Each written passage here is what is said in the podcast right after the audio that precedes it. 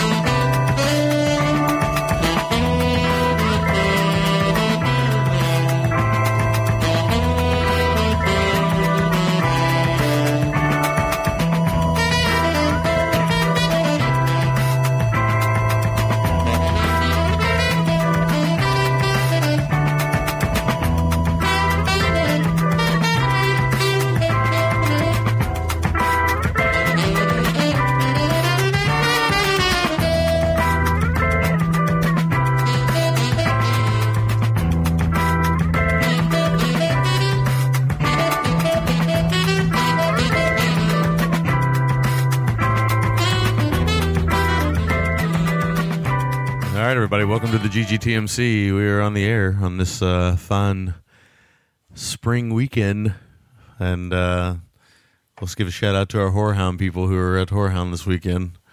Uh, didn't get to make it this year for the first one of the year, so I just want to say hello to everybody there, and sorry I couldn't make it. Too busy.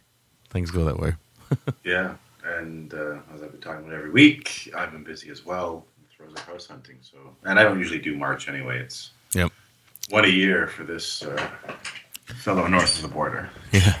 But uh, I wanted to give a, a big shout out to Heather Seabach, um, who made the trek from Maryland to her first one, and hopefully she'll make more. Because I, I think Heather's uh, one of the coolest dames in the community, and uh, she she was braving like snowstorms and cell phone batteries kicking out and Yeah. all sorts of stuff to get there. So Yeah. I was hoping to meet her uh, Yeah. this March, but um, sadly, not in the cards, so to speak. Well, this- as we know, speaking of cards, Loaf is Remy LeBeau. Or, yeah. if you got ice on your windows, yeah, dar boy. you can do the Sammy way, man. I'm, I'm, I'm a streamer. yeah, to, that's to, right. to use a modern term. He's a Ghostbuster.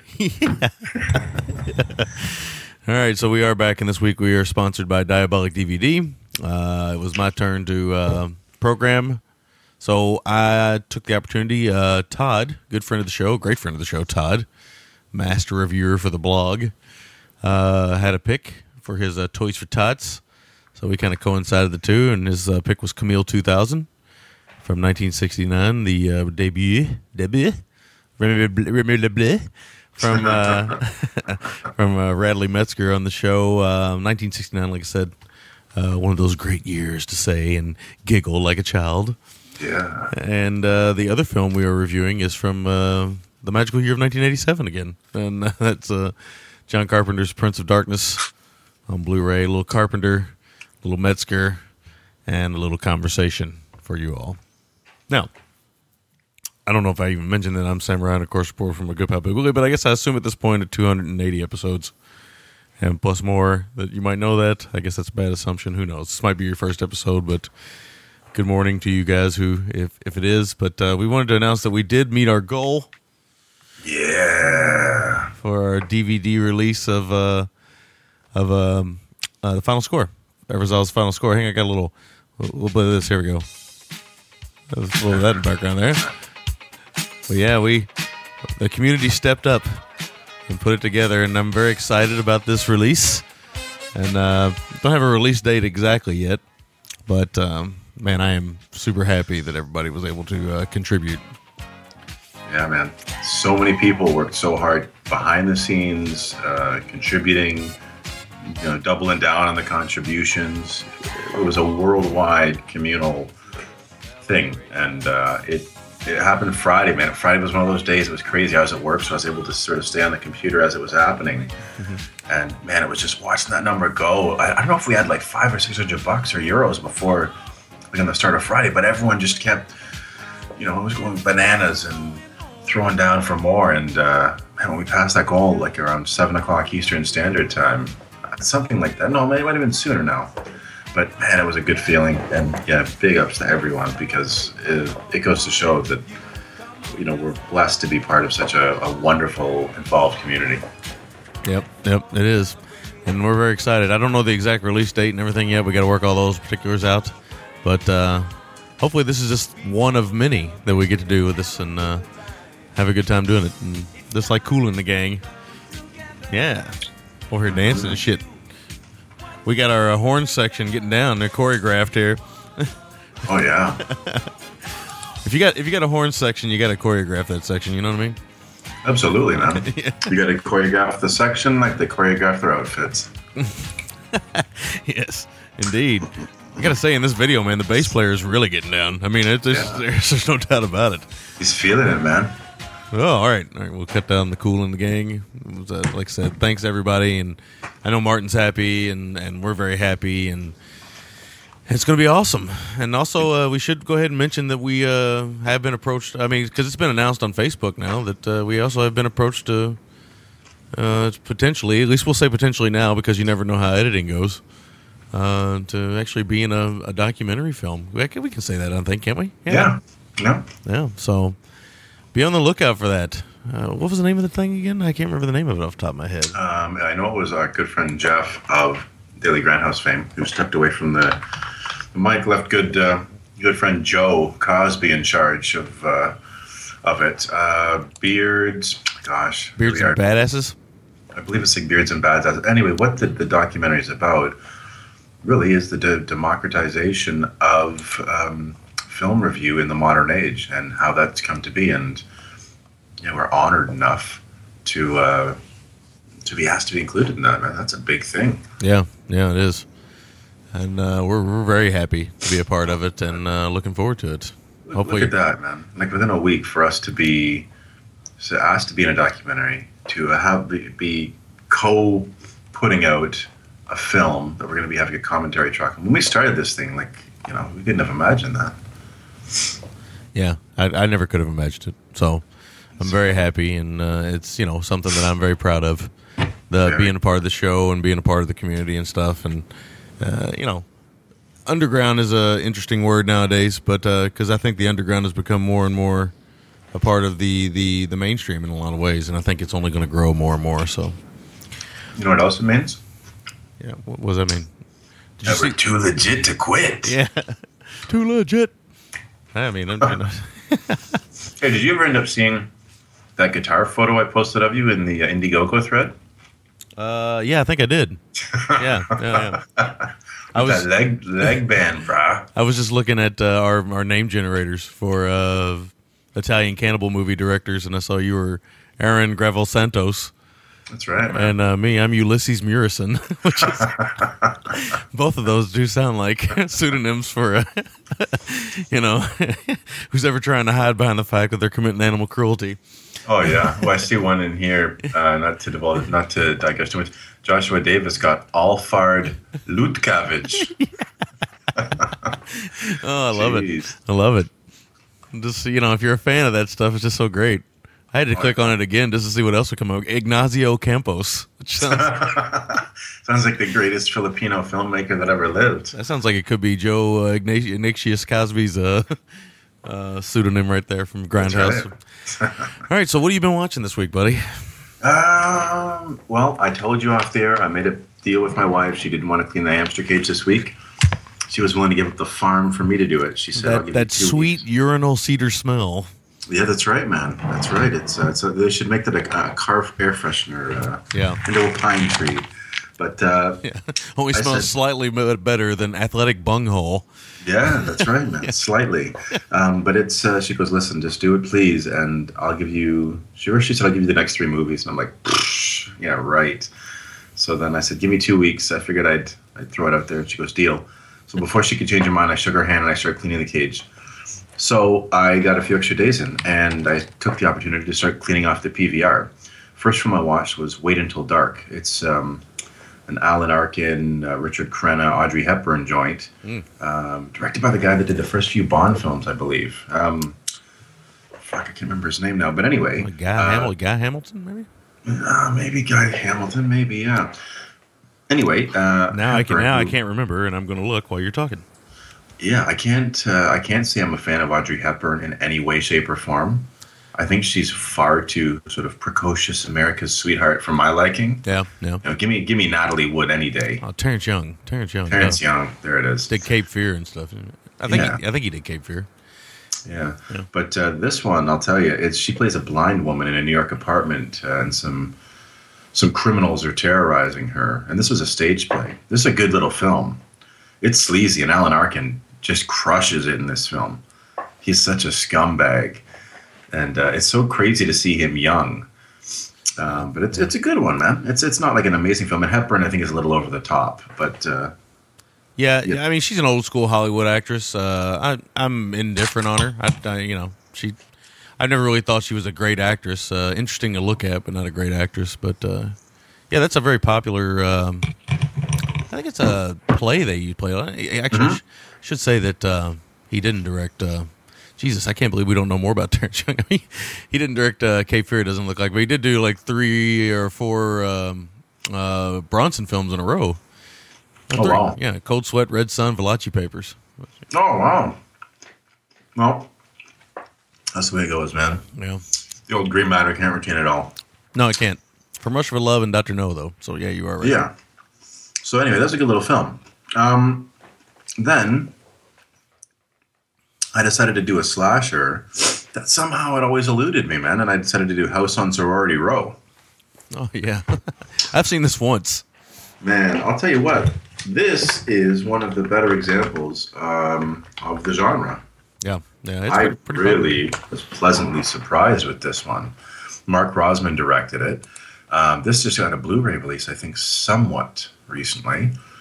But uh, Rosman, if memory serves correctly from what I read about him, because I was like, man, this guy's got some talent. Um, he worked with De Palma, and it's evident in this. And I think one of the reasons I like this film so much is, uh, in some ways, it has sort of giallo-esque flares. It's it's stylish for an '80s uh, slasher. It doesn't feel lazy or. I mean, the template's there, but he bends the template just enough that it feels a bit fresher. Mm-hmm, You know, um, I, I quite liked it. You know, it was a very pleasant surprise for me. Um, then another one off the PVR that I'd meant to see for years, The Magnificent Ambersons. Oh yes. Good film, man. It, it feels a bit disjointed, and I know this film had a lot of problems behind the scenes. Um, so I don't know how much of that is is a by of, of this film's uh, being like that is a byproduct of its. Yeah. Forty-five minutes removed, evidently. So Yeah, so that could be part of it. Um, you know, uh, it's tough to say. Joseph Cotten, I think, in all the maybe the five six films I've seen him in, I think he's one of the, the best actors that. I mean, people give him credit, but I feel like he's really, really something exceptional. And I, I don't think when he's when the greats of the time are talked about, he gets mentioned enough because he's kill, he's just killed it in anything I've seen him in. yeah, yeah. No, he's always good. He is. He is always good. And it is weird that his career. He is a seminal part of American cinema, and it's very strange that uh, he's not always mentioned. That's right, man, and he should be because he is fantastic. He made some real stinkers toward the end of his career, though. Gosh, and he was he was chasing that paper, man. yeah. Yeah, it happens. Wow, But, man, uh, I'm looking at Mark Rosman's career. What a career! Starts out with the house on Sorority Row, and then pretty much goes into Disney into Disney movies. Yeah, yeah, that's very cool. Very cool. still But he work, just- still working. It's too bad he didn't uh, stick around. But Mm-hmm. um, I'll tell you, man, uh, Amberson's the son in the Ambersons. Tim Holt, what a motherfucker he is. yeah, Worst, man. Worst. Uh,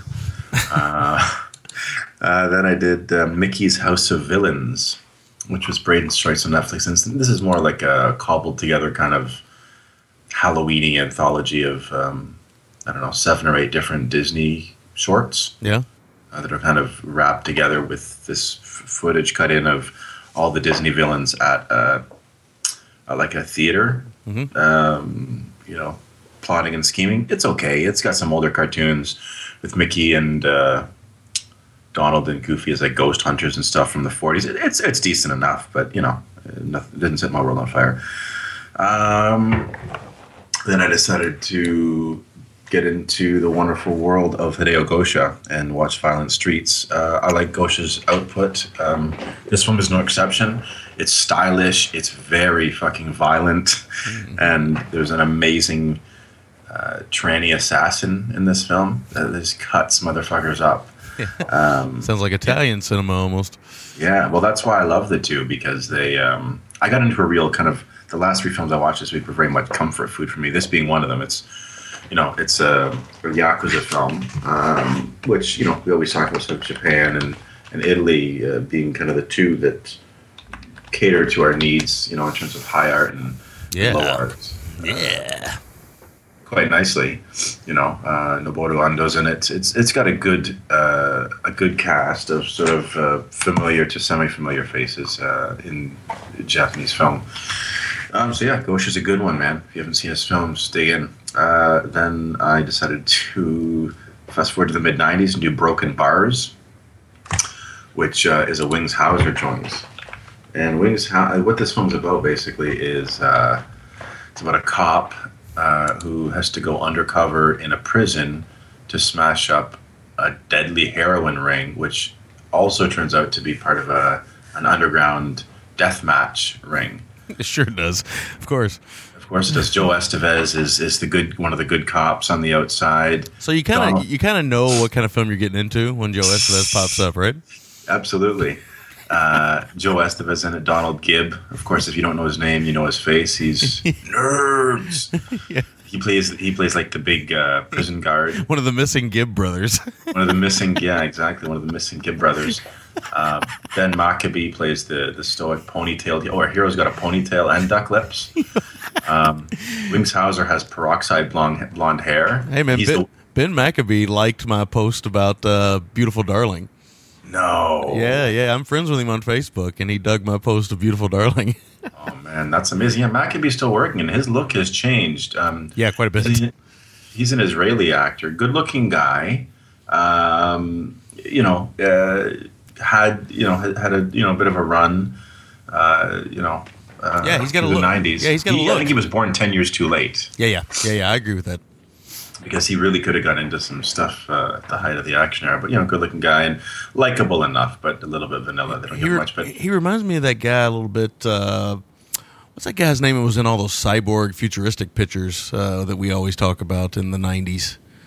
Oh man, I can't remember his name. Huh? A Gruner. No, not Gruner. It's somebody else. Jesus, I can't remember. Just go ahead and keep talking. I'll try. Oh, uh, Joe uh, Joe Lara? No. Yeah, yeah, yeah. It's a little bit of Lara. The long hair. It's the long hair for sure. Yeah, it's the long hair thing. Yeah. Absolutely.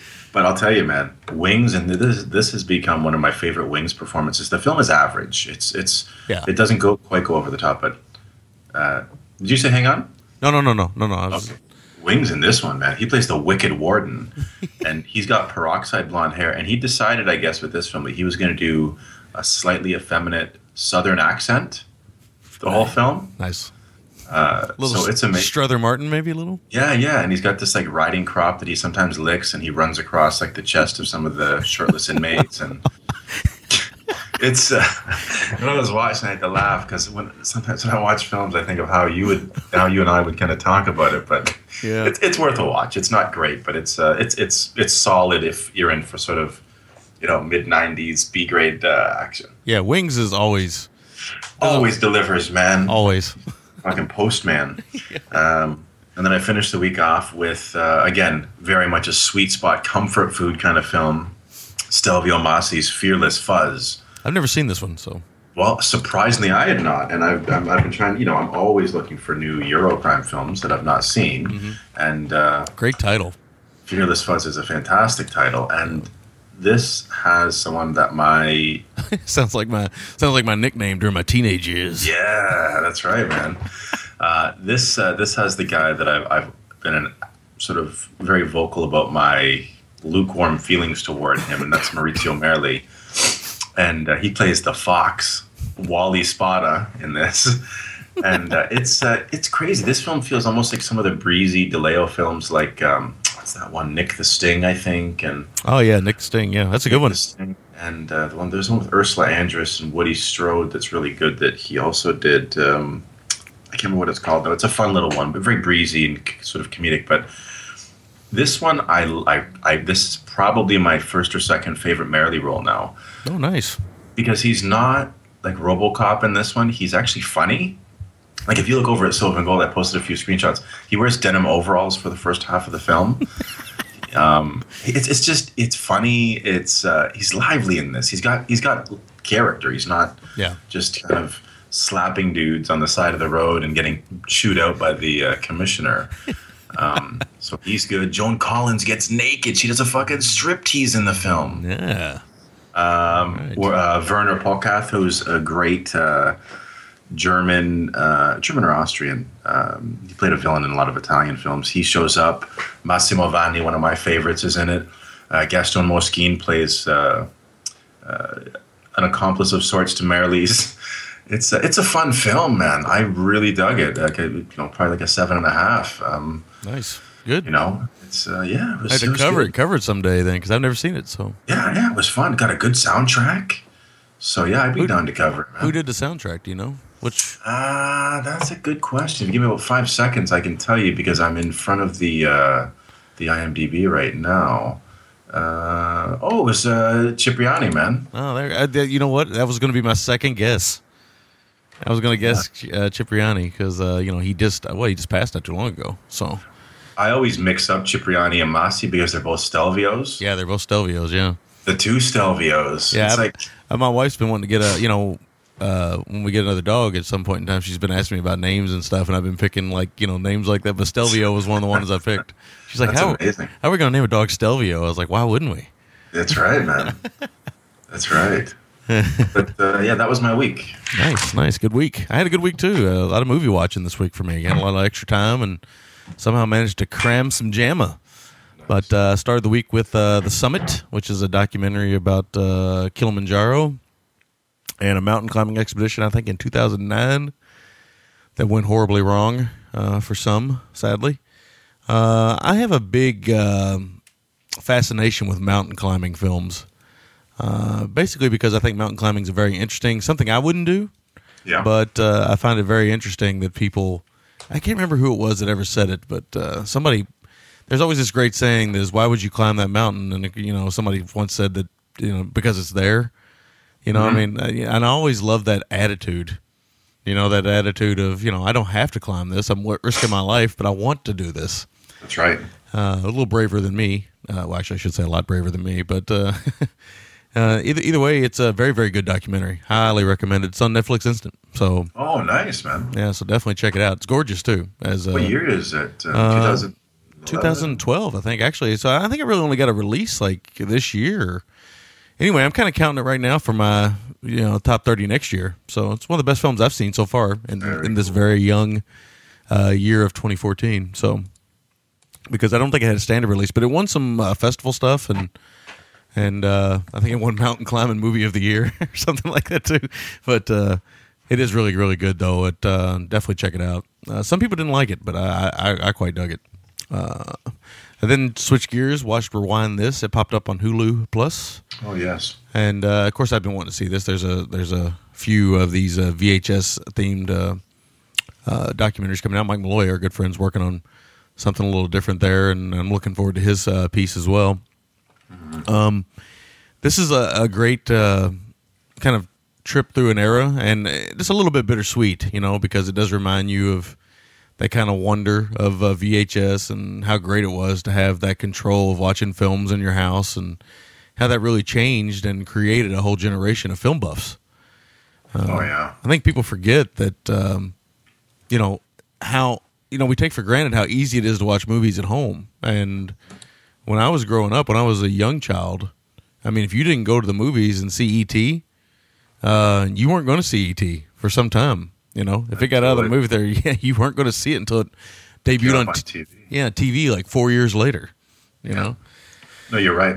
And people do forget that. You and I both were, you know, grew up in that golden age. And for the first time, a lot of us could see world cinema. Not that I saw a lot of world cinema as a fucking kid, other than Italian junk. But um, yeah, we could see everything, man.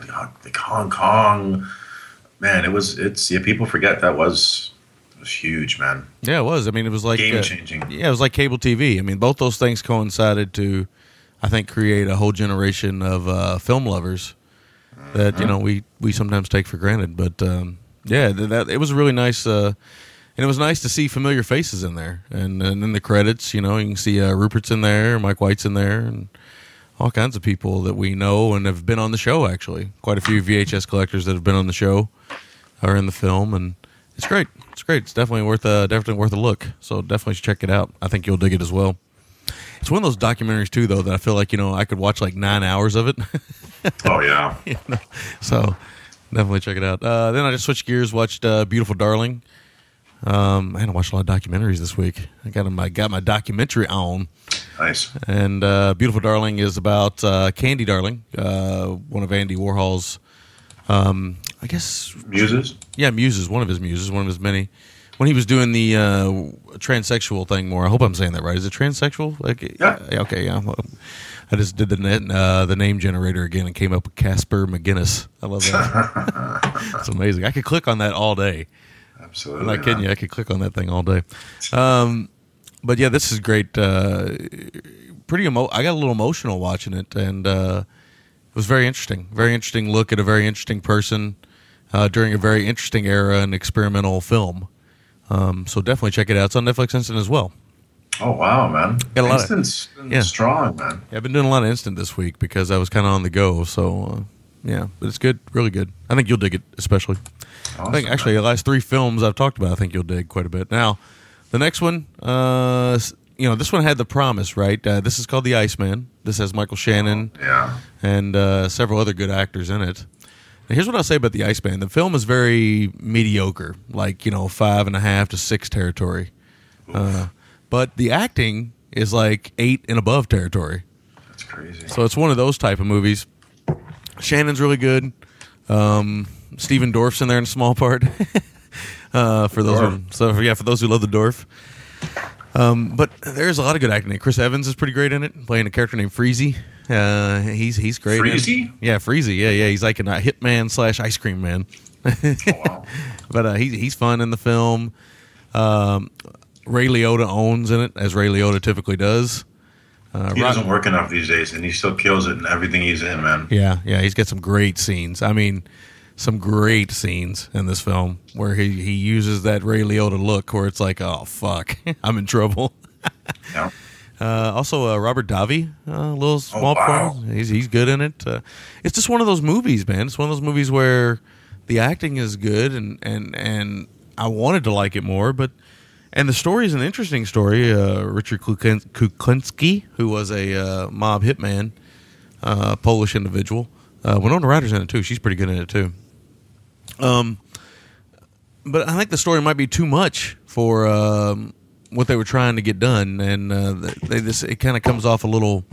I don't know. It kind of feels like it's missing something. So I'd say it's a good enough watch if you're, you know, if you got nothing going on that day and you just want to watch a crime movie, but uh, not as good as I was hoping. Sadly, so uh, James Franco's in there in a little small part too. So, Very cool. yeah, yeah, yeah, good act. Like I said, Shannon's good in it too. He's he's not bad at all, um, as he typically isn't. And then I watched uh, one last one. It was like seventy five minutes long.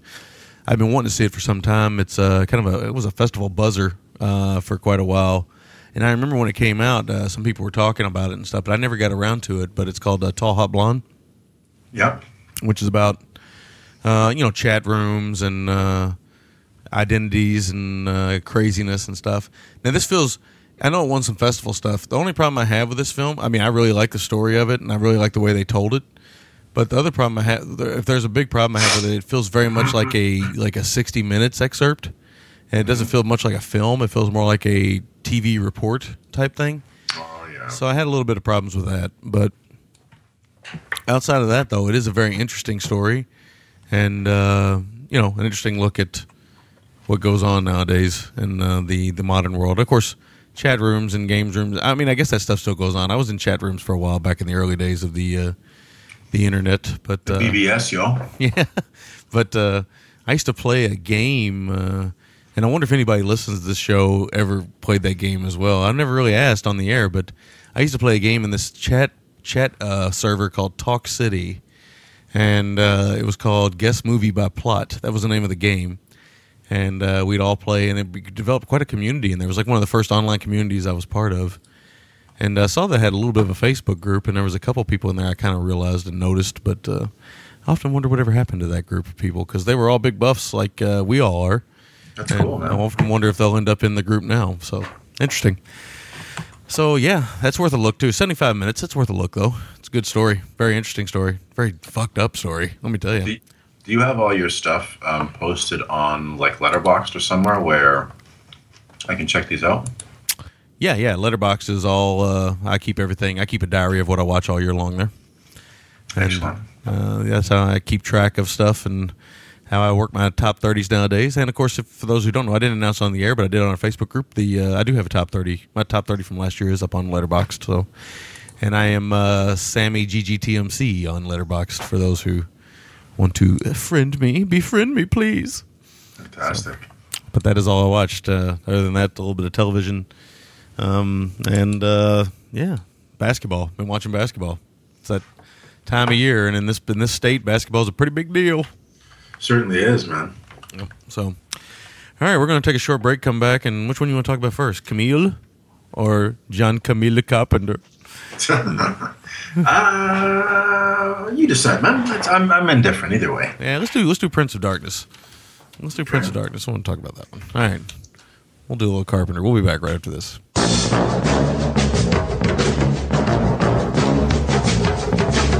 They're 12 miles of bad road, and now they have a microphone and their own show.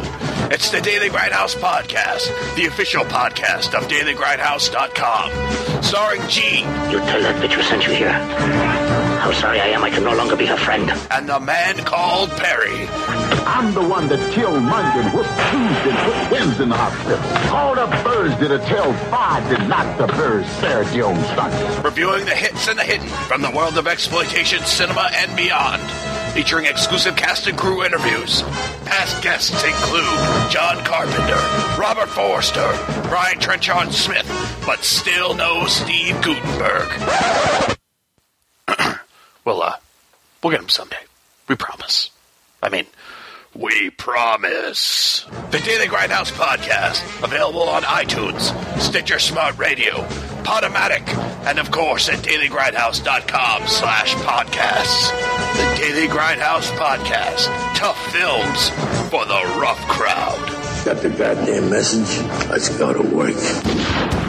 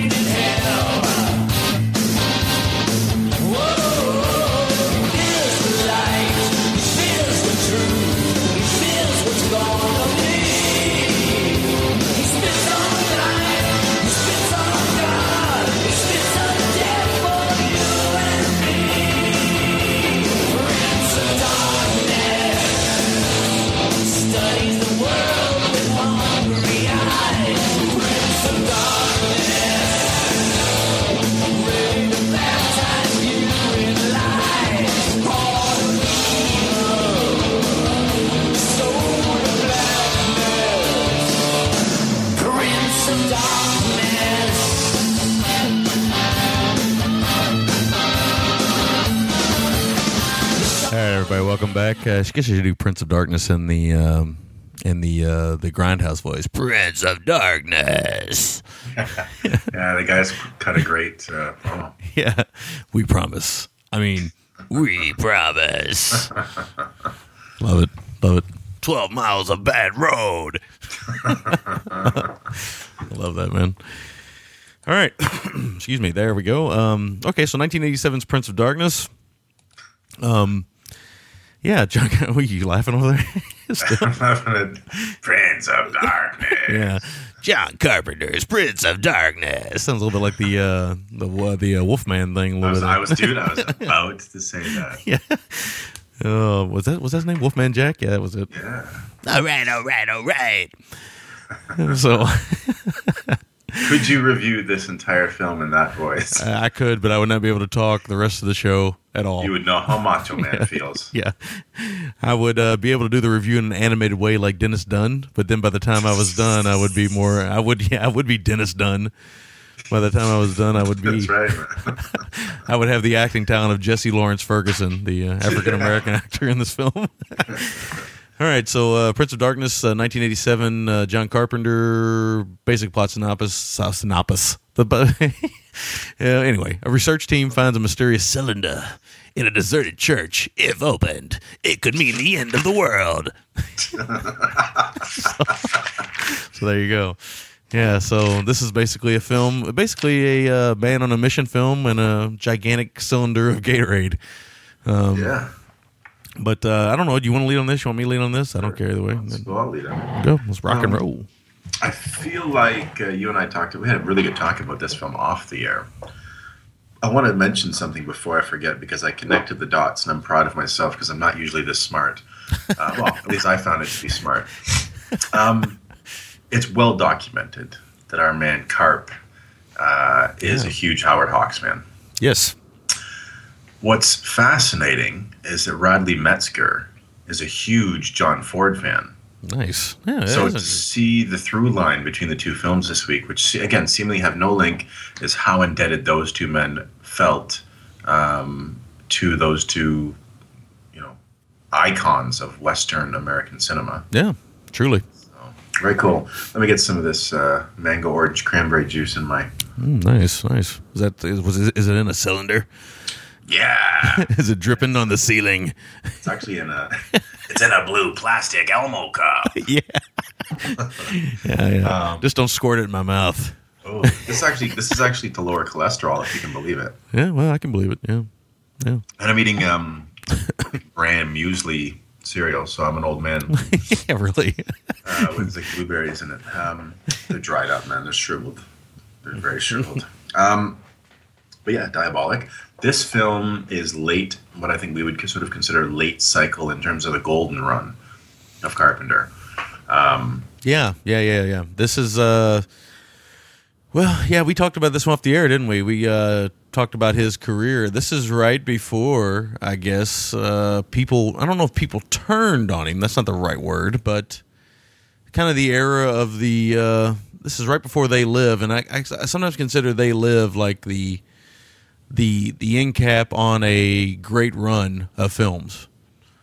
Uh from um Halloween a 13 film run. yeah, well, You- actually, I he should could say do no wrong for 13 fucking films. Yeah, Assault on Precinct 13 all the way to uh, Dark They Star. Live. Yeah, well, yeah, well, the Dark Star. I guess you could say Dark Star too. Although Dark Star is a very different film in a lot of ways. Yeah. Very kind of loopy and a bit silly, uh, which he kind of got away from. But you got Halloween and then a couple TV movies, but they're both pretty good. Then The Fog, New, Escape from New York, The Thing, Christine, Starman, Big Trouble, Prince, and They Live. I mean, that's a run right there. That is a run, boy. Yep. Um, but even if you just took his back half of after that, you still have Mouth of Madness, Village of the Damned, Escape from LA, Vampires, Ghost to Mars, and The Ward, which would be an interesting filmography in and of itself. Mm-hmm, A mixed bag, to be sure, but um, It's almost like the 90s changed and Carpenter didn't, and his he films. tried to, but he just Yeah, his films kind of feel that way. I know that there, like we we talked about off the air. I know there's quite a few fans of In the Mouth of Madness. Uh, I like it as well. Uh, don't think it's as interesting as his stuff in the '80s, but uh, you know I, I do like that and the silliness of Escape from L.A. and I, I enjoy I like, I vampires. like I have a soft spot for. Yeah, vampires I enjoy. Ghost of Mars you like a little bit more than me, but I enjoyed it. Yeah, what a fucking casting Ghost of Mars, man. Yeah, amazing. And that was the last one for me that felt like um, felt like a, a Carpenter film. Like the score felt very Carpenter. Some of the static shots felt very Carpenter. You know, well, I guess well, I guess it would have felt like the last real Carpenter film because other than that, he's only done The Ward and a couple of Masters of Horror episodes. But yeah, yeah. but uh, you know, it felt real. And vampires uh, has an awesome James Woods performance and a great premise, but it has the worst crying scene in the history of cinema with Daniel Baldwin. It does have a bad one, yeah. It's so terrible, man. so terrible. But that's the interesting thing about Carpenter. He's always been able to put together some, in, uh, assemble interesting casts. Um, now, this film, I'd said to you, I always, I can't help but compare it to In the Mouth of Madness, even though there's a few films in between for them, because um, Memoirs, which I've that and Village are the two Carpenters I've not seen. Memoirs is more of like a comedy, so and They Live is kind of like this sci-fi social commentary action film, and Body Bags is an anthology where he kind of stars in and stuff. But so Mouth of Madness and Prince of Darkness are his, his sort of last two pure horror films of that time Yeah.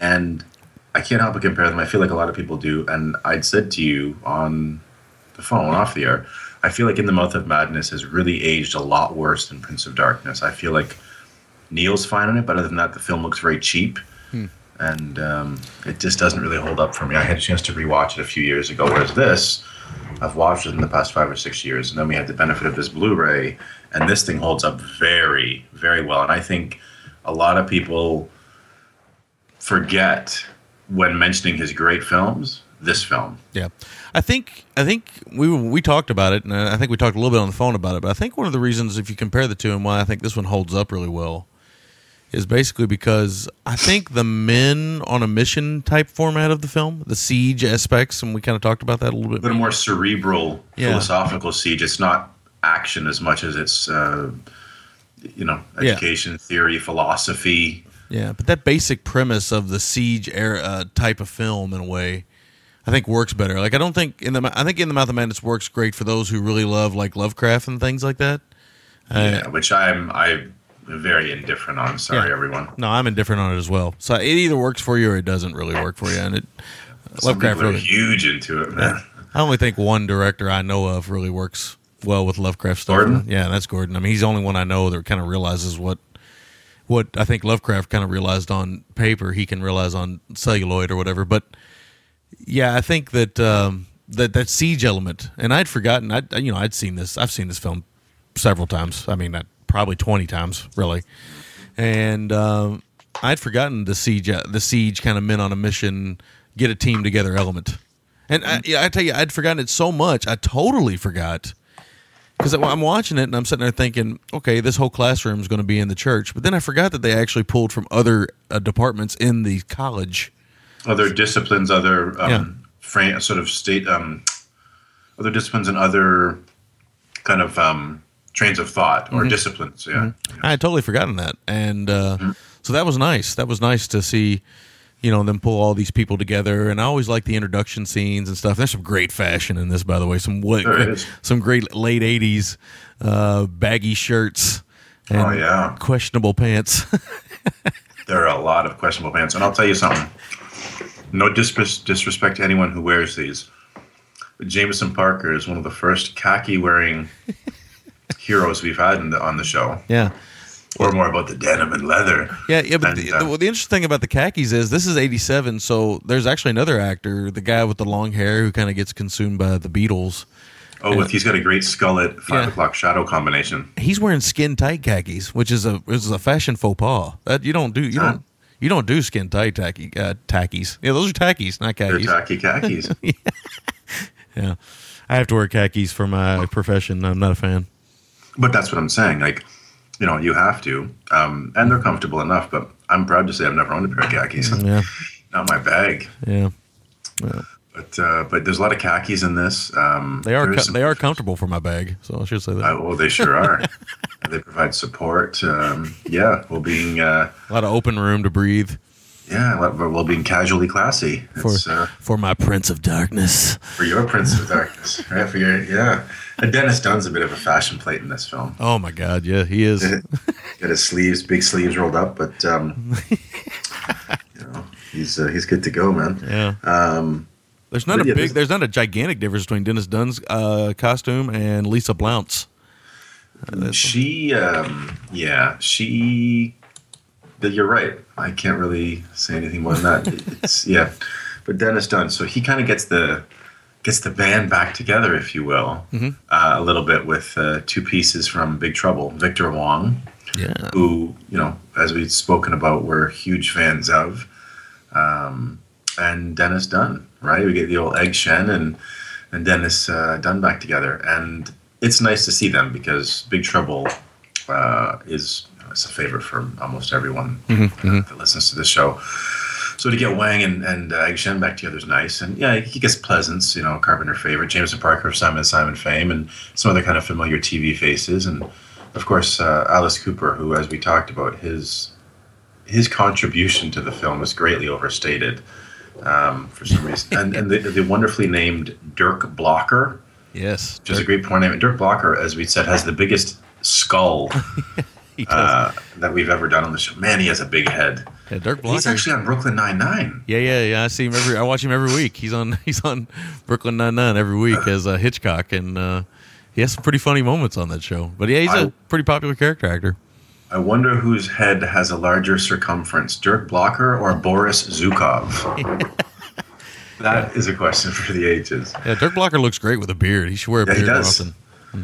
I see those pictures. He looks fantastic with a beard, man. Yeah, he does. Looks good with a beard. He's been- a lot of TV. If you see Dirk Blocker, you know Dirk Blocker. Let's put it that way. Yes, and to know Dirk Blocker is to love Dirk Blocker. I love that name. You know, I, I think it's interesting the the Jameson Parker thing. It, you know, Jameson Parker was huge when I was a kid. I mean, Simon and Simon was a big show, yeah, man. and uh, Jameson Parker was a big part of that. He never really caught on. You know, he never really caught on outside of Simon and Simon. I think. Very. One of those guys that had a look, and I think he was just tailor made to be in a hit TV show. Yeah, yeah, yeah. And he's just made to be part of that. You know, like he never. Like the other part of Simon Simon, Gerald McRaney, he never. I mean, he's a good character actor, and he's done some That's other Major stuff. Dad. Yeah, yeah, Major Dad as well. Yeah, uh, but he did a bunch of TV, but he's also done a few film things and stuff. Uh, McRaney has, and he, Never ending story. yeah, and he's uh, you know, he's got a kind of a thing. But I, I don't know, Jameson Parker for me always felt kind of bland. And that's always been my gripe, and a lot of people's gripe with him in this film. Now, I'd said to you, the thing I found interesting, man, my coffee's getting cold. I haven't had a sip yet. Um, Ouch. Ouch. Yeah. Um, I feel like Parker for me this time when I look at this film and I step away from the criticism or the the, the um, what's the word I'm looking for? My preconceived notions based on previous viewings about how bland he is. I feel like in the context of being sort of a uh, a thinker, not a doer. He's he's an intellectual. Um, that he he works better this time around for me looking at the film versus in times prior because yeah he's he's not. I tried to think well could we cast Kurt Russell? Who could we cast? But I think he's fine for the film because I don't think the film needs that cigar chomping kind of tank top wearing. Uh, leading man because this is more this film really is more of a philosophical and intellectual exercise in some ways Yeah. uh, than than some of his other work. Not not to say that his other films don't deal with subject matter but um, they're just fantastically crafted uh, genre films in some way. Some of them deal with with commentary but I think this is you know a little more philosophical. And you and I had mentioned interestingly this film deals with um, a subgenre of horror in and of itself, sort of the, the, the religious aspect of horror with God and the devil and and everything else, which Carpenter never really set foot in to the best of our knowledge otherwise. Yeah, this is uh during that era, right? I think the during the era of the whole Dungeons and Dragons or making your kids satanic and all that kind of stuff, and there's a lot of religious type stuff going on at the time. but Satanic Panic. yeah, the Satanic Panic. Looking through Jameson Parker's trivia, I did not know that uh, during a year off, he uh, because he was shot by his neighbor, uh, shot him uh, twice. His neighbor did, Jeez. and the neighbor was sentenced to nine years in prison over a dispute of dog feces. oh man, Jesus, man, that went wrong. that went wrong for real, man. I didn't even know that. So, Boy. yeah, wow. But he's, I mean, he's okay. He, re- he recovered and everything. He's fine. But Jesus, His birthday's the day before mine. yeah, So it's interesting. But yeah, but he was a good looking enough guy. He got a great mustache. He yeah, yeah, great yeah. He does. He gives good. He gives good stash. You're right. Yeah, but this film, um, as we spoke about, and I'll mention later on, the atmosphere in this film is so fantastic. This film opens extremely strongly, um, where it's got the priest on his deathbed, and he's got this little little chest, like a like a. I'll just say, for lack of a better descriptor, for those of that haven't seen, it, like a little treasure chest Yeah, it's cool. It's like a little, like a little uh, uh, lockbox of some sort. It's very cool, man. And it Carpenter is such an old pro. Like he never shows us what's in it, but the image in and of itself is strong enough and tantalizing enough that it it has weight, and that you know there's something very heavy about this Yeah. item. That Yeah. this on his deathbed, this priest is sort of clinging to this. Yeah. You know, Yeah. it's uh, it's really fantastic. Um, what did I say? Wong with box. What does Oh. that even mean? I don't know, but it sounds like a a good film for my uh, Ulysses uh, Munison or whatever my my other my pseudonym is. That's right, man. Wong. I don't know. Wong with box means now. Fuck. Anyway, uh, another thing that Carpenter uses quite well to show us that the universe is kind of uh, off kilter is he uses insects and, and sort of lower rung creatures, worms and insects and stuff, or ants, just to be kind of uh, in a frenzy. And there's always the inclination that something's seriously wrong. Like, well, look at uh, M Night Shyamalan. Shyamalan used used that uh, that theory is or that that trope as well with with insects kind of indicating that there's something very seriously wrong with our planet. Um, And that works well because there's a few great shots of these ants scurrying or those shots of these worms on the on the windows that are actually pretty. They're pretty strong images and they're they're unsettling. It's unsettling to see those things. Yeah, kind of gross. It is kind of gross. Um, and Pleasence in this, he plays uh, a man of the cloth. So it's it's kind of he's come full circle, Yeah, right? I, because yeah, I love doing my Donald. I got to do my Donald Pleasanson. He was all slave. he really goes for it in some scenes there. he goes for it, man. He hasn't been on our show since he's been hungover, reeking like bo, uh, shooting kangaroos, man. Yeah, yeah. So yeah, he hasn't been in a little while. But the Pleasence, um, I actually like his turn in this better than you do. Um, and he's come full circle from a man of science with Halloween to a man of faith Mm-hmm, uh, in this, and I think he gives a pretty good performances. I, I love I love his quiet moments. I love his His quiet quiet moments yeah. are really great in this. Like his moments of uh you know, just just quiet acting. His quiet acting. And Donald Pleasence has always been a very good actor. I mean, he's he he has a look obviously and a, and a certain delivery and horror movies really gave him a, a really great back end for his career. Yes, it did. But uh, he- there's just a, oh, it's only a couple moments. There's only a couple moments where I feel like you know like he's a little hung out to dry. But uh, that's not his fault. That really that I think that falls more on Carpenter. Carpenter. yeah, who just kind of holds the camera a little too long on those those big overreactions. But uh, I do love the quiet moments he is, and I, w- I wish he would have spoke more in the film because there's something about the English accent and and the urgency of the way he speaks in these kind of hushed tones and stuff. Yeah. And that and that talking about you know religious history and things that, that you know it just sounds really good listening to him say those words and talk about the past and you know it always reminds me of that great moment in Halloween when he talks about uh, Michael uh, Myers for the first time. He, he was a he was a young boy when I first met him. You know, that, you know that little just you know he just has this great storyteller voice. yeah, it's like what's his name? Uh, Spivey Point uh, in the fog. Uh, John Barrymore was it John Barrymore. No, it's Houseman. Houseman. Oh yeah, John Houseman. That's right. Fucking John Barrymore. But uh, you know, it's uh, yeah, it's great. But yeah, you know, another thing that I never realized till this film is how much Pleasence acts with his eyes or overacts with his eyes. Yeah, he's got a great goatee too, man. I love that. I love He's that got a kind of nice porn goatee, man. He keeps that shit closely cropped. Yeah, it's I, I love that kind of in between goatee beard look. You know, It's like an early '90s uh, porn look, man. I used to wear I used to wear one of those. I used to wear one of those uh, uh, heavy goatees like that. Nice. Yeah, Very nice, man. Um, there's a there's this discussion this about nature. Oh, Egg Shen. I'm gonna call him Egg Shen. Like you know, Victor Wong is Egg Shen. He's got. And you know what I like too. I want to get this off of my chest in case I don't get a chance to see it later.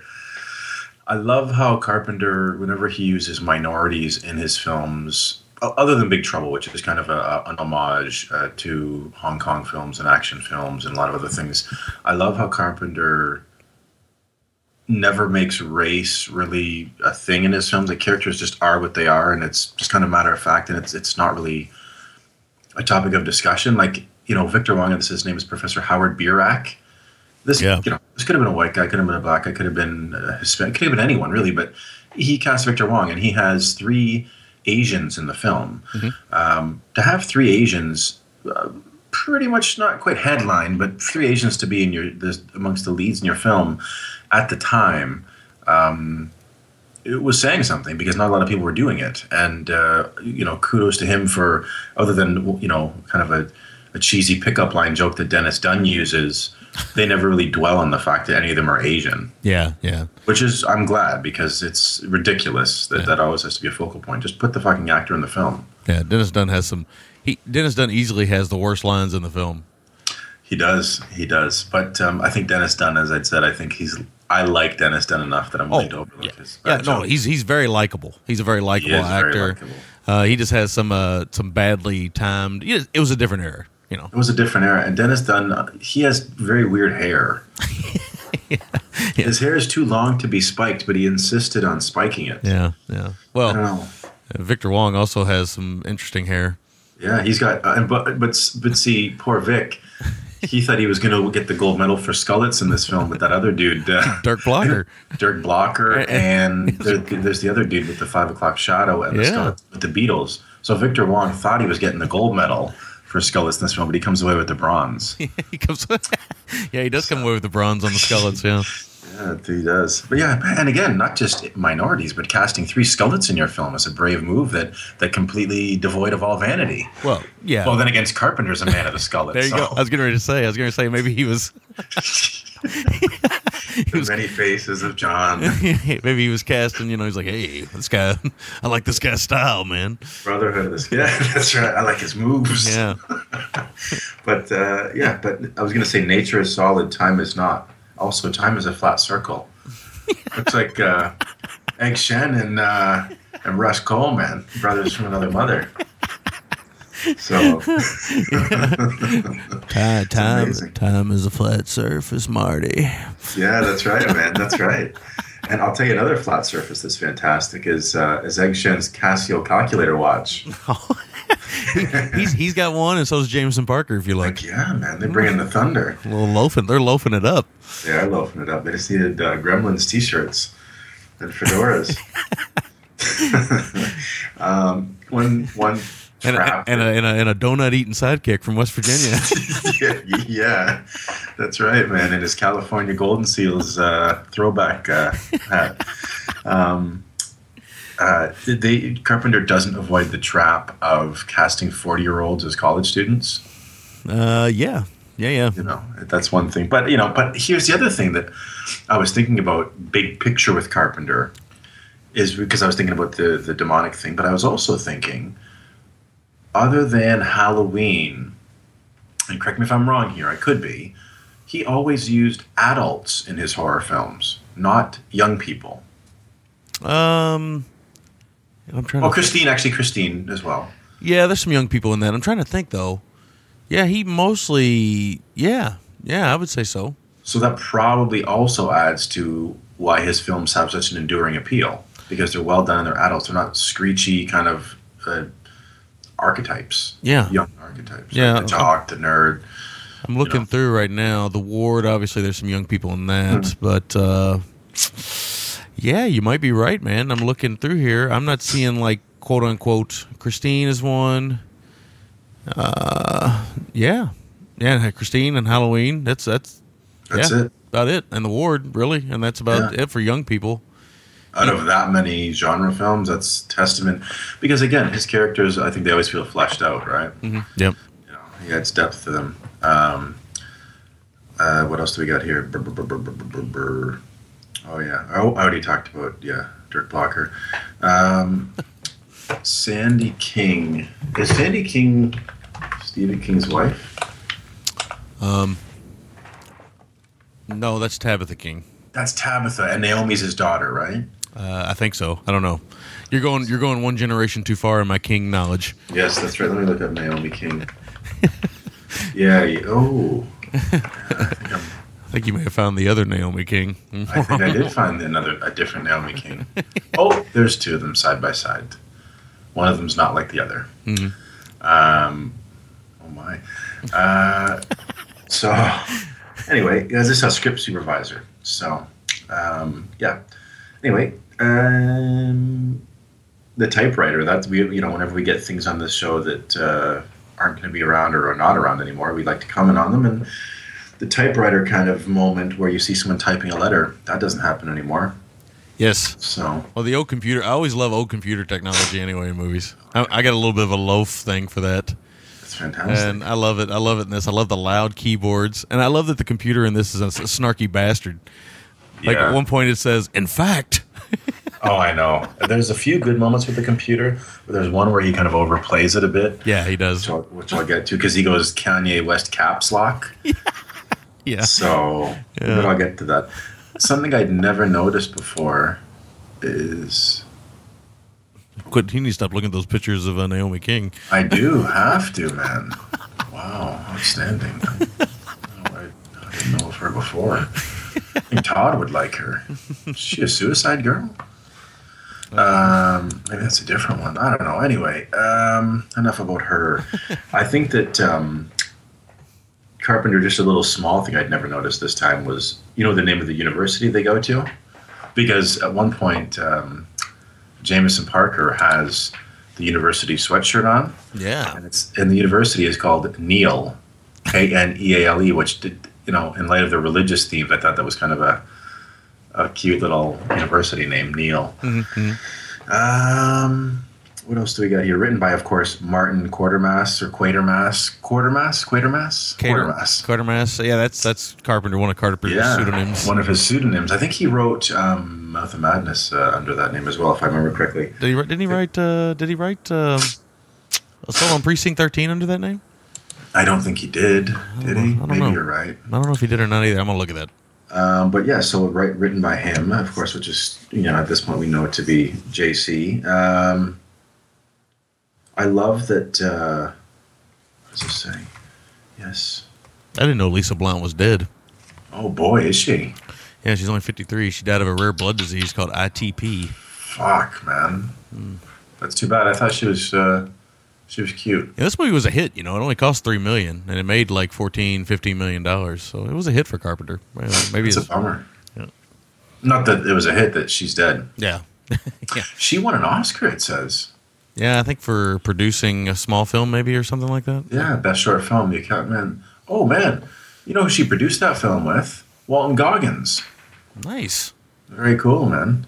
Very cool. Looks like she worked with Goggins quite a bit, man, because they worked together on something called Randy and the Mob, The Accountant. Okay, interesting. Well, Goggins is an Arkansas guy, I think, maybe, or he's from that area. But anyway, uh, Clay should know. Um, My damn computer locked up. I'm getting irritated. ooh, um, so, yeah, I'll try to keep going here. So, I love that it kind of the story, the backstory this builds about the secret um, society within the priests. And I can't remember what the name of them was called, but they talk about the Vatican not knowing about them. And I love how this brings sort of a fresh approach and a fresh um, uh, hypothetical question of, of evil, uh, you know, the devil, and it, gives it a very much a scientific or a science fiction bent, which is never dealt with because you don't see science and faith usually melding together like that. But Carpenter does that, and I think it's a very interesting approach. Um, what do I say here? Cooper. Oh yeah, Cooper's fine in the film as we briefly talked about, but again, I, they like they put him on the poster and like the cover. It's like, come on, really? Like, Egg Shen needs more love. Come on, you, know, like, you don't need to have like all because really all Cooper does in this film is he wears a toque and he is slightly sneery throughout the whole film. Yeah. Well, he And does he have, runs and he runs a bicycle seat into someone's stomach. Yeah, that's the that's the golden moment for him right there. Is the bicycle seat moment. Yeah. Yeah. So he's just snarly, sneery, and that's it. But um, I gotta say, man, there's uh, you know the girl that plays like the the the like m- melty, wet face, gross. Who's that? Susan Blanchard? Is that Susan Blanchard? Uh, yeah, I don't know. How does Dennis Dun not have an IMDb photo? I don't know. It's interesting. Isn't it? I know. he needs to contact his people. And get your people sorted, man. Tell them to Let me see. right I'm, I'm- you. Susan Blanchard. Is it Kelly? I guess it is Kelly. I can't remember.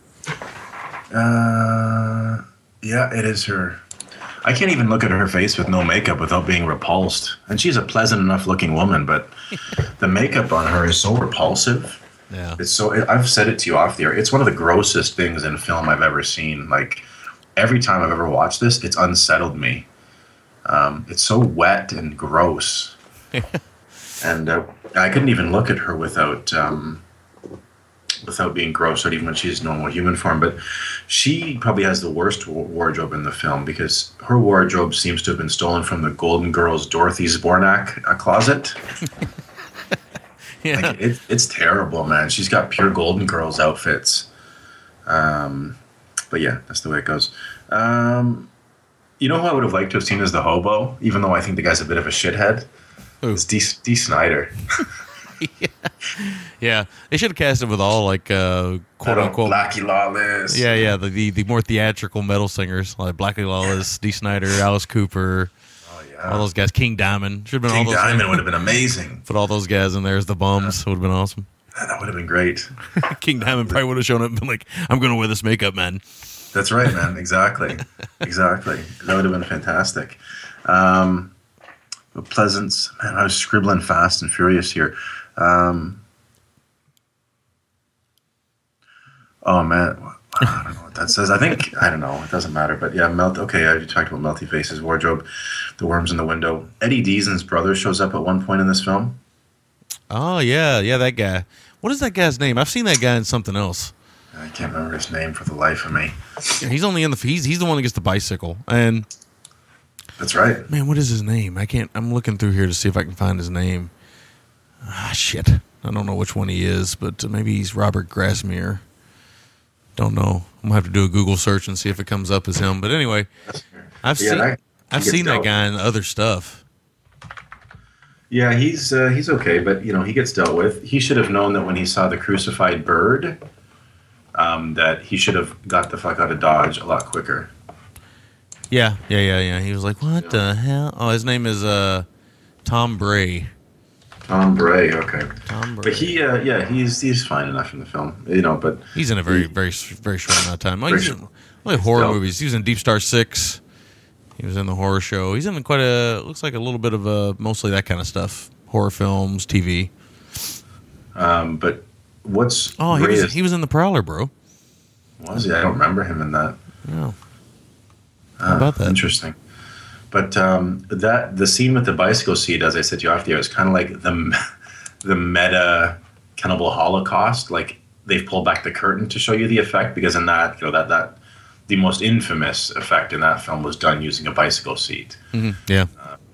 You know, but in this, it's like he gets stabbed with the, the bike sans bicycle seat. So, anyway, um, I love the uh, I love too like Carpenter. I think he's said. I think you maybe could correct me if I'm wrong. I feel like he said uh, um, when asked that he's an atheist, maybe. Mhm. But I like that he briefly touches on sort of the science fiction, the commentary on the hypocrisy of the church, without being heavy-handed or about without this being a slam the church Yeah. uh, film. Mhm. You know, Yeah. he's looking at an interesting angle in theory without. Um, Yeah, he's telling it from both sides, right? Equally. that's right. That's right. Exactly. Exactly. And the building they use, we talked about this. We talked about how a lot of the great horror films off the air are one location, Alien, Thing, um, Halloween to a large degree. What were some of the other ones we said? Suspiria. Um, a lot of the greats, Night of Living Dead. These are all films that are sort of set in one location. They take advantage of that location, and it adds sort of a claustrophobic feel. Um, and this does that as well. And see, Carpenter was smart enough to get a building that he could shoot on the cheap that looked great, but was just big enough that people could get lost in. Yeah, there's some great hallways. I'll tell you, I was going to make a crass joke about a hallway, and I won't. You know who, which women, woman I found to be the most attractive was um, Susan, the radiologist. She the uh She's the one that turns first. yeah, the glasses. Yeah, man, I loved her. I did too. I did too. I actually have that. I have that right here. Where's it? Uh, where's my note? Hang on. Uh, oh yeah, always had a thing for the girl in the glasses. There it is. Yeah, she's dynamite, dude. And I love it that they don't usually just refer to her as Susan. They say, "Where's Susan?" You know, the radiologist. So it's, she looks good for her age, man. Yeah, she's still working. She still does. Uh, she's the character actor. She works quite a bit. She looks very good for her age. Good for her. Good for us. Um, what's his? Oh, uh, one of the silliest lines in the film is, uh, "Who's that blue?" Is there someone named Blue in the film? Uh, I don't know. Is there? I don't think so. I don't remember a name Blue. Man, my notes are really. I'm really off point. Um, is I love when the one dude that looks a bit like like the skull-headed Fisher Steven, not Fisher Stevens. Who's the guy in Thirty Somethings? Parker Stevenson? No, Oh, yeah, yeah. Parker Stevenson. Yeah, I think so. One who looks like the skull-headed version of him. When I think he's outside and he says, "This is caca, caca." Yeah, yeah, he's actually one of the effects guys too. Should be said. I, I did, didn't know that until I did some more research on the film and stuff. He's actually one of the guys that does some of the visual effects in the film. So I guess Carpenter probably just you know keep the money down. Just probably cast him. Yeah, and he's fine. You know, he's fine enough. But um, we Ca- talked about uh, this is caca. This is caca, yo. Um, we talked about the sweatiest black man in the history of cinema, Calder, in this. You dislike Calder's performance a lot more than I do. I feel like he almost has like a TK Carter, like an older TK Carter kind of feel. Yeah, But you weren't really a fan of his performance, certainly. it was a little over the top. Yeah, he's he's The, the laughing, the laughing was a little irritating. Yeah. How do you think uh, Pleasence felt, man? He had to hear that laugh for hours. Yeah, Well, dude looked in the mirror, man. Um, I love, and I'd never noticed it before this time I'd seen it. I love that killing outside with the homeless woman and the scissors. That's totally a giallo kill. Oh yeah, She- yeah. From a distance, great. It's good Yeah, stuff. and then like the hand comes up with the scissors and it cuts. It's really totally giallo, and it works very well. It's, it's a good looking scene. Um, one of the big things about this film that people find most chilling, and you and I echoed that sentiment, is is the the, the video footage that that's sort of the collective dream that everyone's having. Um, it's very chilling. it is. it Works quite well. Although we both agree that he kind of drops the ball with it at the At end. the end, he yeah, he reveals something he shouldn't reveal. yeah. Um, yeah, but uh, oh man, I'll tell you, I love the moment talking about the computer. Remember, we were just talking about that. I love the moment when the computer says to them because they're translating this scripture, "You will not be saved by the Holy Ghost," and it just kept saying it over and over and over when someone's typing it over and over and over and over. That was chilling to me until it goes, like you said, it goes Kanye West. It goes caps lock. it's like, come on, Yeah. man. Uh, but still, very chilling. Um, what else do we got here? Uh, I feel like Carpenter really, really, maybe better than or in line with something like The Fog, and maybe even more so. I feel like the stakes were higher in this one than The Fog. Um, because this feels like the end of the world, not just a town being haunted by ghosts. I really feel like he ratchets up the tension so well in this film. Yeah. From moment one, it's just perfectly ratcheted up. I agree. I agree. he that that's what Carpenter does. Uh, you know, that's what makes him, I think, a good filmmaker, a great filmmaker, is the way he he builds, and he's always done that. From Assault on Precinct Thirteen, which we did, uh, was it earlier this year or was it last late last year?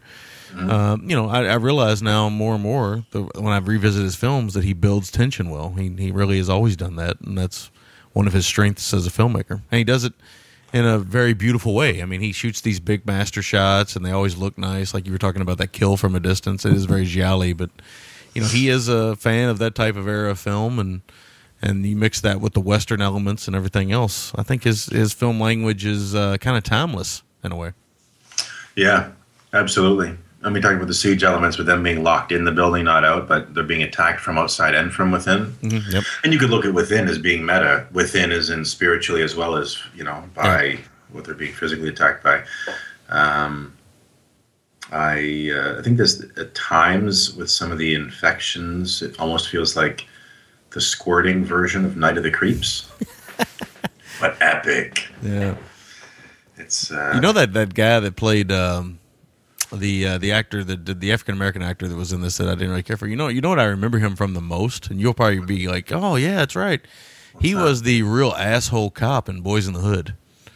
Oh man, he has a mustache in it. Yeah, you remember he was like the real ass. ass He was the one that really tried to shame Tre when he pulled him over, right? Yeah, yeah, like the really Yeah, asshole. fuck, man, I remember that. And he kept calling him uh, a rather unsavory name. Yes, exactly. Yeah, fucker. he was such a piece of shit in that. Yeah, he was he was really good in that. Like that film, like he's really good at playing this total jerk and stuff. He was in Neon Maniacs. I don't remember him in Neon Maniacs, but Was uh, he one of the maniacs? That's crazy. He was in that, and then he was in the Supernaturals, which I think is a film you reviewed with somebody. Oh, with me and Miles, man. Yeah, but uh, anyway, he was. Uh, yeah, he was. Wow, that's crazy. He's been in a lot of stuff. Actually, I've seen. Yeah, But I, I- I liked. I remembered him as most in the, when I I forgot to tell you that when I was talking to you the other night. I was like, yeah, man, I always remember that guy as that asshole cop in Boys in the Hood. He's such a motherfucker in that scene. Oh. Um, yeah, good call, man. I didn't realize that at all.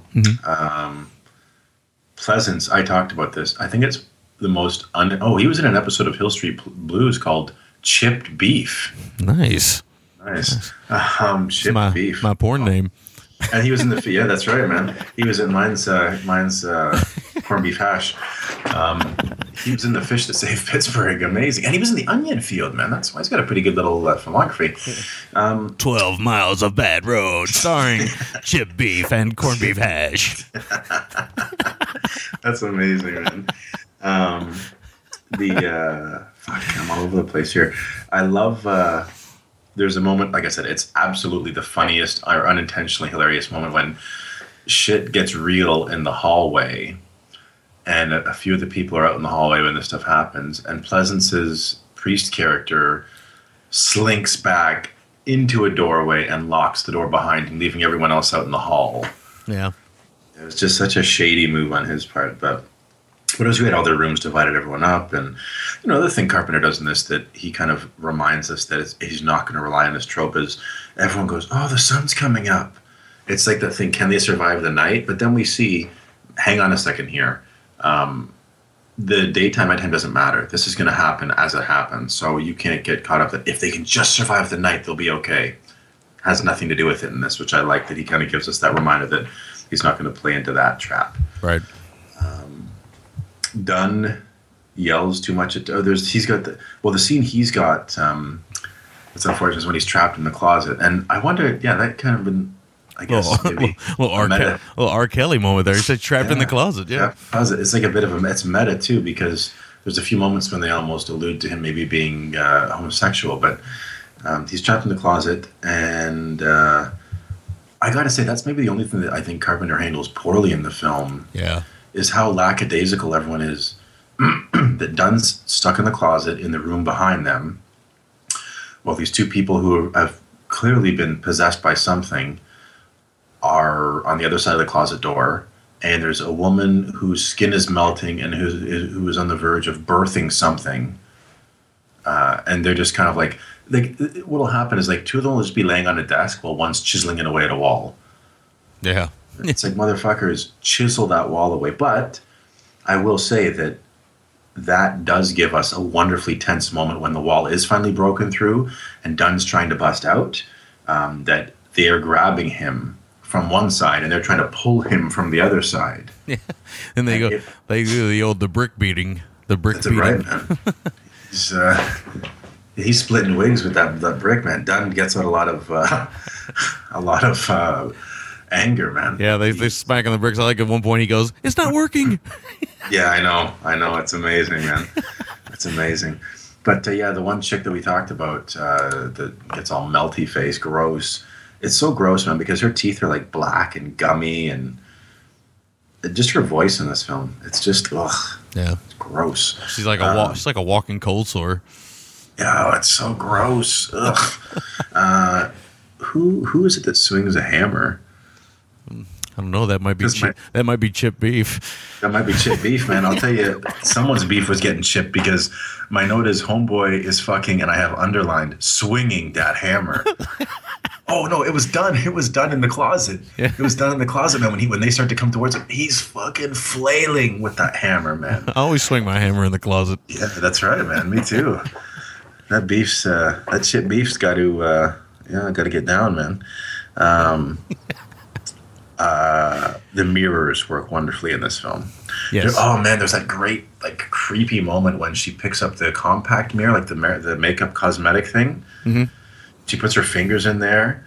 Ugh. And then to be done and to see that, it's like, man, what the fuck is happening? I need to get out of this closet now. And it's uh, it's really great, man. And I gotta say, Carpenter he maintains through like the last 20, 30 minutes of the film. There's there's music, like the score plays throughout the back twenty of the film, and you would think that to sustain that piece of music for that long would be maybe grating, but it's low enough that the voice we can still hear other voices, but it's in the background enough that it enhances the mood and atmosphere of the film. Yeah. so it works quite well. Um, someone makes you know we always talk about on our show being being fans of hairy macho bullshit. We love the decision. Well, the the one one lady in this makes the decision. Yeah. Like Yeah, she does. man, I'll tell you what. Like that that takes bigger grapefruits than any decision anyone has to make on our show. Yep.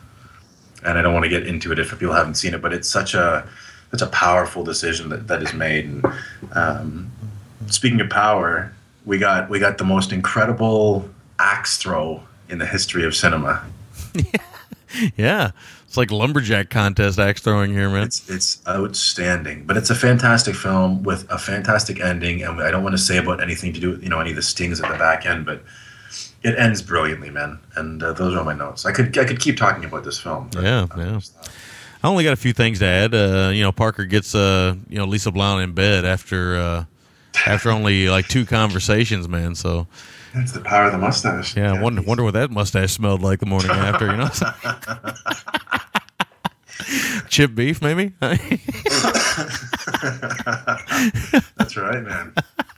That's, one- 12 miles of bad labia. Yeah, that's right, man. Twelve miles of ooh. you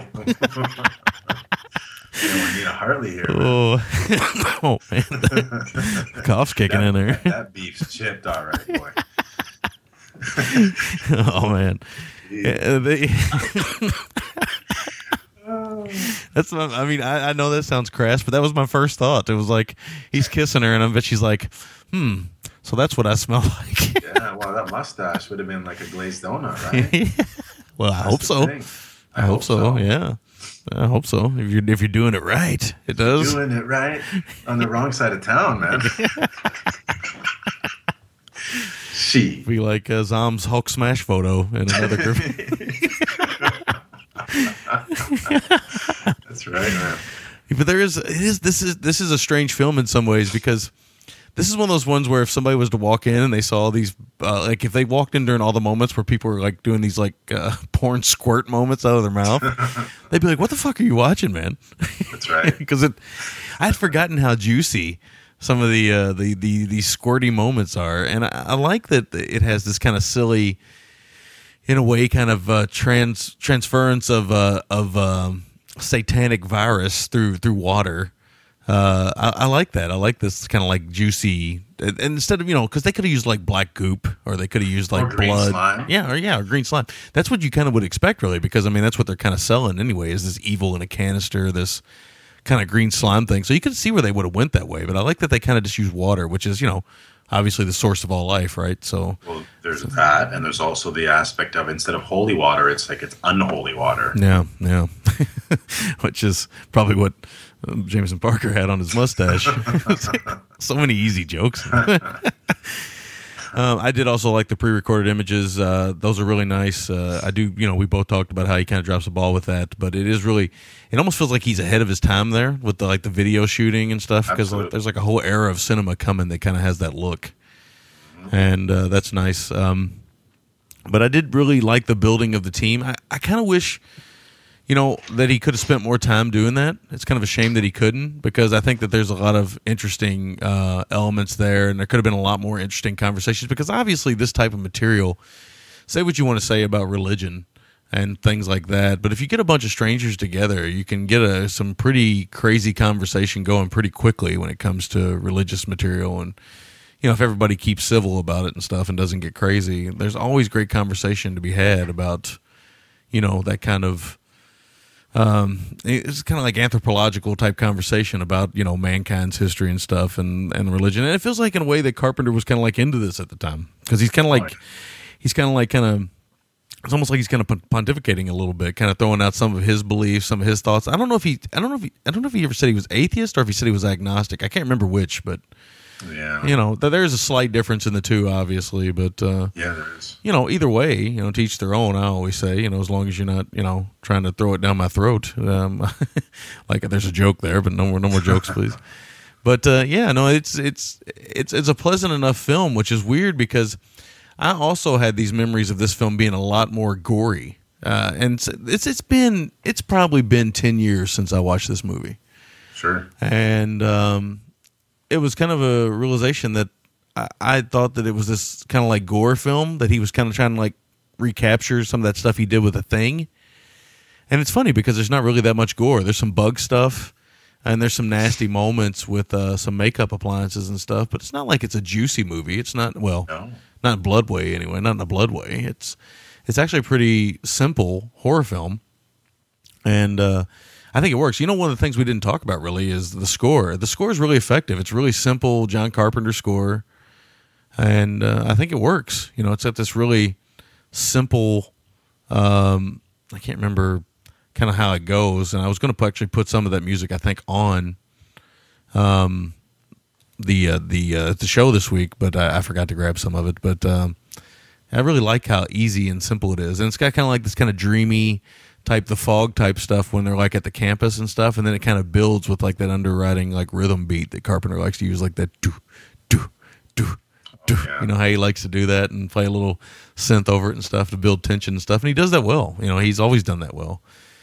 I think you know as time has gone on, we realize more and more, and me and you kind of talked about this, and this is how I'll sum this all up: is that John Carpenter really is the the horror filmmaker of his generation, and uh, I know that you kind of talked about how you know you know world cinema starts to get a little bit more complicated because you kind of like Argento's highs more than you like you know kind of Carpenter's highs, but at the same time, Carpenter's lows are better than Argento's lows, right? I mean, Well, yeah, it's like just like we said. I feel like Argento is Coppola to Carpenter Scorsese in that his he was more consistent and he was more varied in his output. Mm-hmm, He did everything. Carpenter did, did everything, man. Like post apocalypse. I mean, he did it all, man. I mean, Yeah. other than maybe like uh, a western, but he did westerns without setting them in the West. Um, so I feel like, yeah, absolutely, man. Mm-hmm, Yeah, it's a shame he uh, you know he does he doesn't hasn't done a western. Like it's a it really is a shame that he just hasn't you know said you know what I'm you know I'm I'm toward the end of my career here.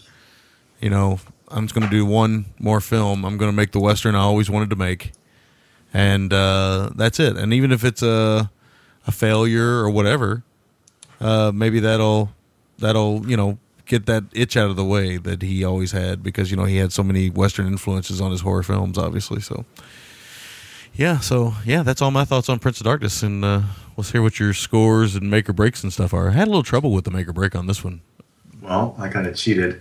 I couldn't go with one scene, so I went with the last 30 minutes of this film. Because That's what I ended up doing too. Yeah. Well, because I mean, it, it starts off strong, and it's like a slow burn. It just keeps building and building and building, and there's never any like over the top moments in this film. There's moments that are punctuated by things, but I had said to you, you and I have been watching horror films for 30 years. In your case, even more than 30 years. Um, and for and I was I had like a knot in my stomach watching this film again, and I've seen it a handful of times. So for a horror film to give me a knot in my stomach says something. yeah, My MVT as a result of that is the atmosphere. Um, I think it's just it's it's so incredible. It's like it feels like the end of the world, and these guys don't even know it. The stakes are so high, and they don't realize it. Um, but because it never feels like hero moments, it just feels like people trying to do the right thing. yeah, yeah. you know and my score for film's an 8.25 man i think this is probably alongside starman his most overlooked underappreciated film Yeah, I could agree with on that. I could. It kind of like it's it's weird how when it came out, people kind of turned against it a little bit. I gotta admit though, I didn't I didn't really like almost all of the advertising for this film, like the posters and things. I didn't really care for. I kind of like that image a little bit of the kind of drawn face and stuff, but Um, i'm very lukewarm on it too to be honest yeah, but it's it's just I don't know. The advertising was a big downfall for this movie. Yeah. Then they kind of retried to sell it, kind of resell it as you know Alice Cooper heavy on the poster, like you said, and that doesn't work either. So I, I don't really know if they knew where they were going with what they were trying to sell with that movie, with this movie. I mean, I just don't think they really knew. I got. I mean, I, it's to the point to where I actually think that the you know I know you've talked about the kind of Shout Factory stuff before. I actually think I like that cover more than I like any of the other covers that, for the film. well it was one of the few times i didn't flip the cover from the old cover to or from the new to the old Yeah, because the old one is just not that great. So, uh, okay, my make or break is also the finale. Uh, my MVT. Did you say Carpenter was your MVT? atmosphere Atmosphere. Nice, nice. Well, in a way, Carpenter, you know, is responsible for that atmosphere, so I'll go with that. I really think he kind of handles this material well, and uh, so I do think because I don't think any actor really stands out in the film to me. Uh, I think everybody's kind of on equal billing and stuff, so Yeah. nobody really pops out there. But uh, Gary Kibbe does do some nice work with the uh, the uh, photography and stuff, and he worked with him Yeah. on In the Mouth of Madness as well. So they kind of got a similar look in a lot of ways. Absolutely, and yeah, you're right, man. The, on, the I think one of the things we always talk about is how well Carpenter does ensemble casts. Mhm. Yeah, he does. Does them well. He does them well. I think this might be out of all of his ensemble cast. This might be. This one's good, but I think it might be. No, actually, I think Village of the Dam might have the weakest, but this one might be because I mean I think Ghost of Mars has got a great cast. I think uh, even the Ward. I think some of those actresses are really good, but I think the film's not good. So anyway, uh, my score is just a little bit lower than yours. It's an eight out of ten. Uh, Prince of Darkness, John Carpenter, Alice Cooper song, rock and roll. Yeah. I got to quit doing that voice. That's going to be, it's way too addictive now. is that is that Jeff doing that promo? Is that him? I think it is. Yes. Yeah, yeah. Congrats to him. I, I love it. All right, uh, so that is our review of Prince of Darkness. Almost an hour on Prince of Darkness alone. So we're going to take a short break and talk about a little Camille 2000 chosen by Todd. Toys of Tots. Yeah. All right, we'll be back right after this. American dream.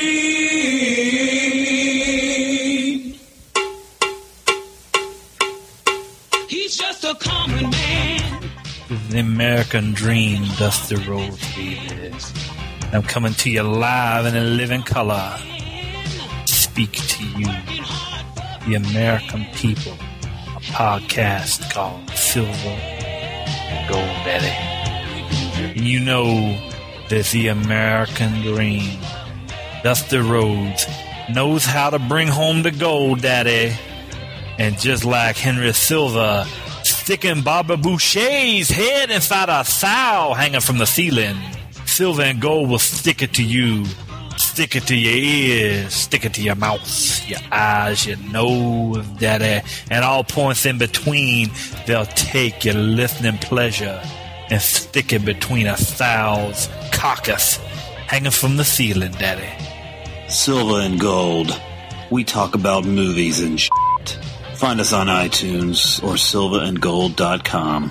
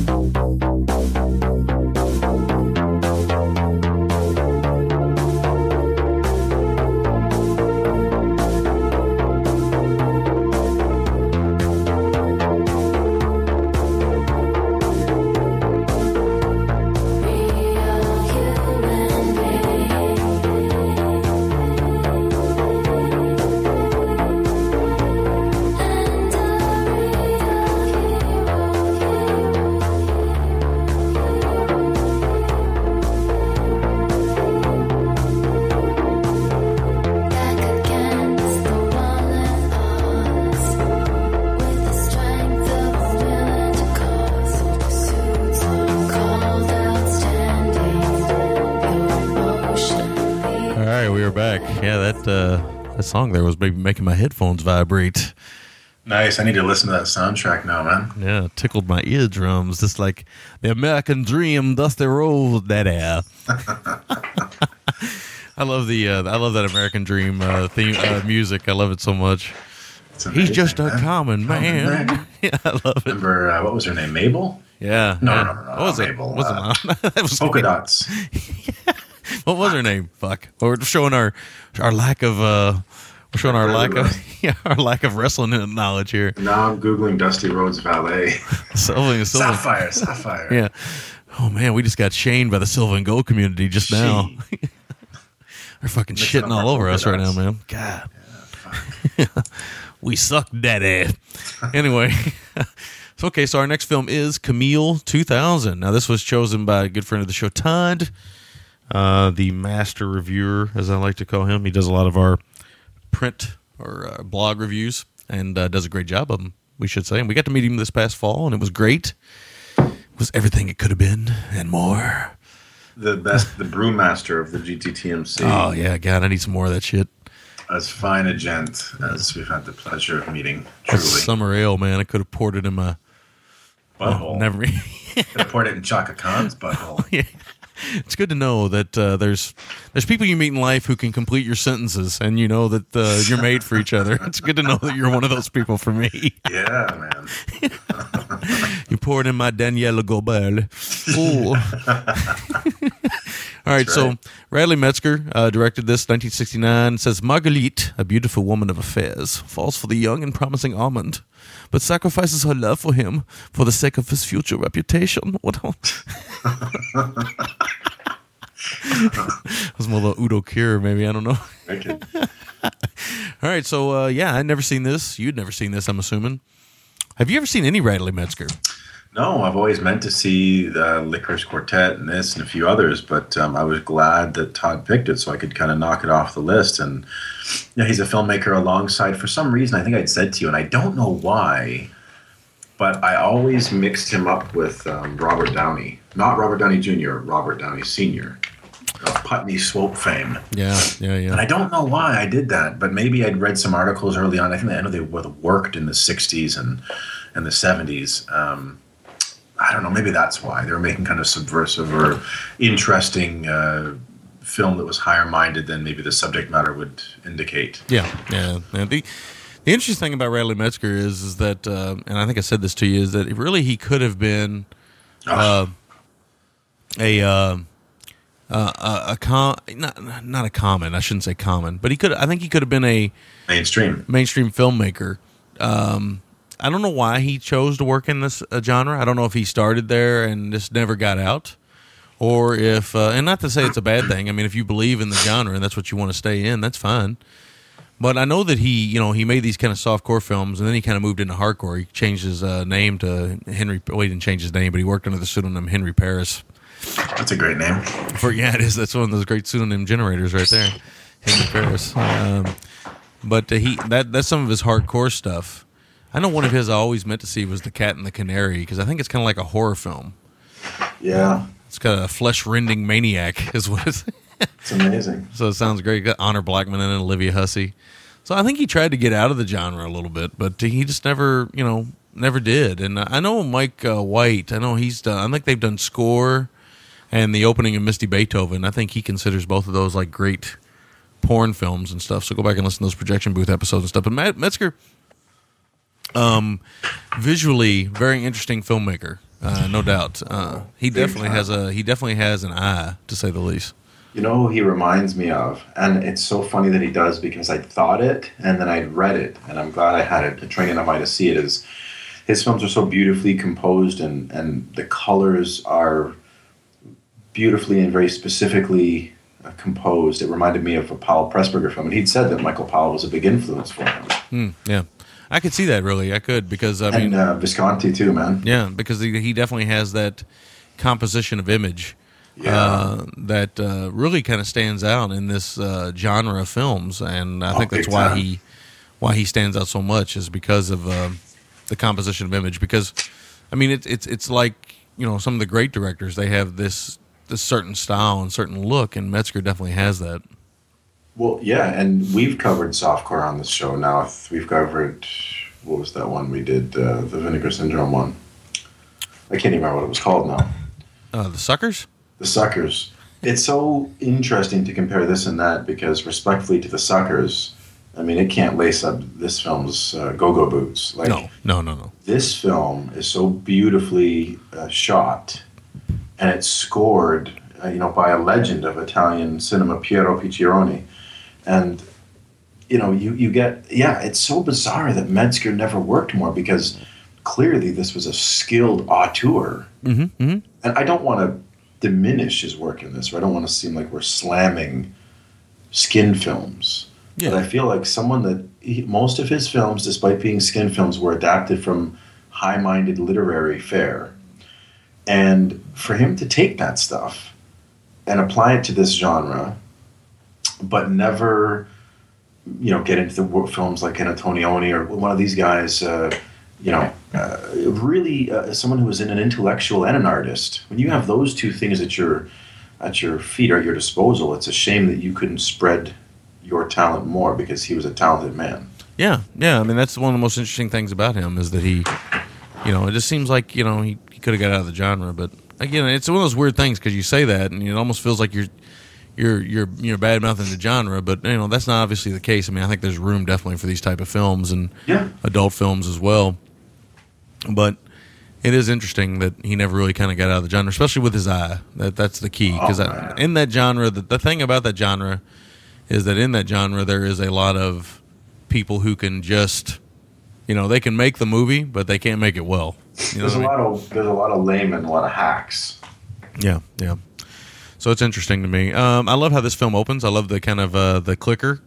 I love. I think it's a great touch. The kind of thing that kind of like breaks the fourth wall, and I love that wide image of them running down the steps. I love it too, man. And this film, we will say, I will say, like both these films were Blu-rays this week. The last one was a decent Blu-ray. This is an exceptional Blu-ray. This film is absolutely enhanced by the medium. It's a beautiful film that's been beautifully restored um, by, gosh, what's the name of the label that put this out? It's not the Arrow disc. It's uh, Cynic. No, um, uh, I got the disc in front of me. Hang on. Uh, Cult Epics. They did a great job with this. It's a great package they've put out. Yes, yes. There's a lot of extras on here. There's a great commentary track, which I listened to some of. Uh, I'd heard Radley, Radley uh, before on. Uh, I think he did. I think uh, Mike and them did an interview with him and stuff. But he's a, he's an older gentleman, but he's very he's very cognizant of his uh, place in uh, cinema, and he's got great stories. He can remember everything, and he's doesn't sound like an 85 year old man when you listen to him talk. I can tell you that. And um, not that I know what a lot of 85 year old men sound like. I don't know.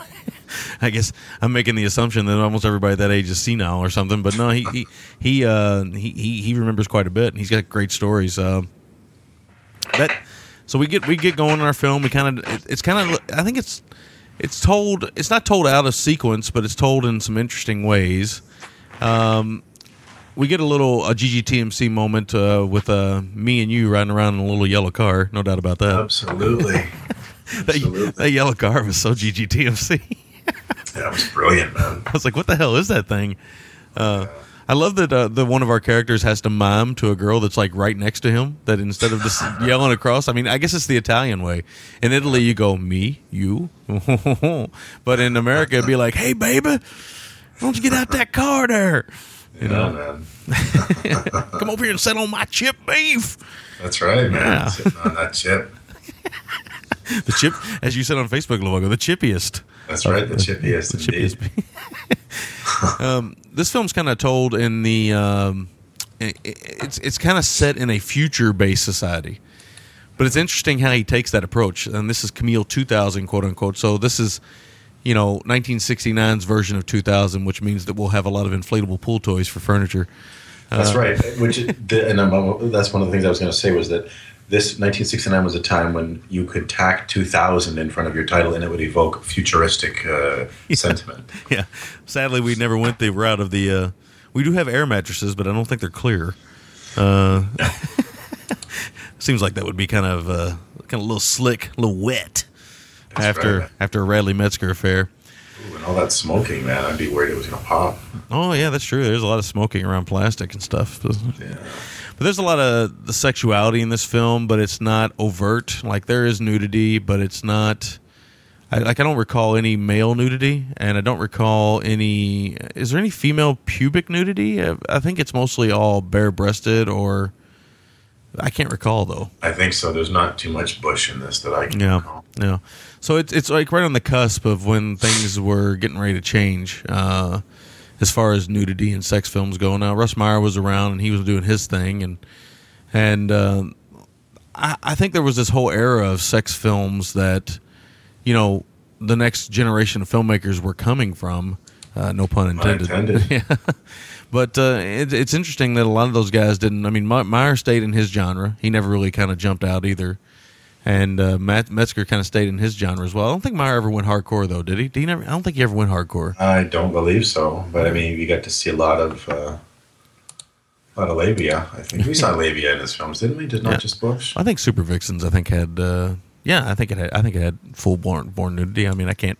I've seen so much nudity in You my life. I can't even remember. you know, I can't even remember anymore who has nudity and who doesn't.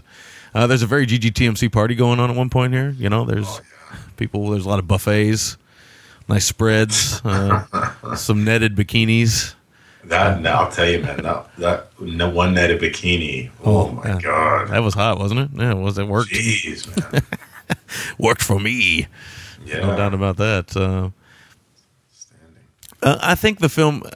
I, now I don't know enough about the source material. I think the source material is a. Uh, I can't remember who wrote that novel. Was it uh, Dumas? I think maybe Dumas. I think it was Dumas. Yeah, Yeah, I, don't remember the name of it, but anyway, um, I think you know that's where it's co- that's where the the material comes from, and uh, again, no pun intended.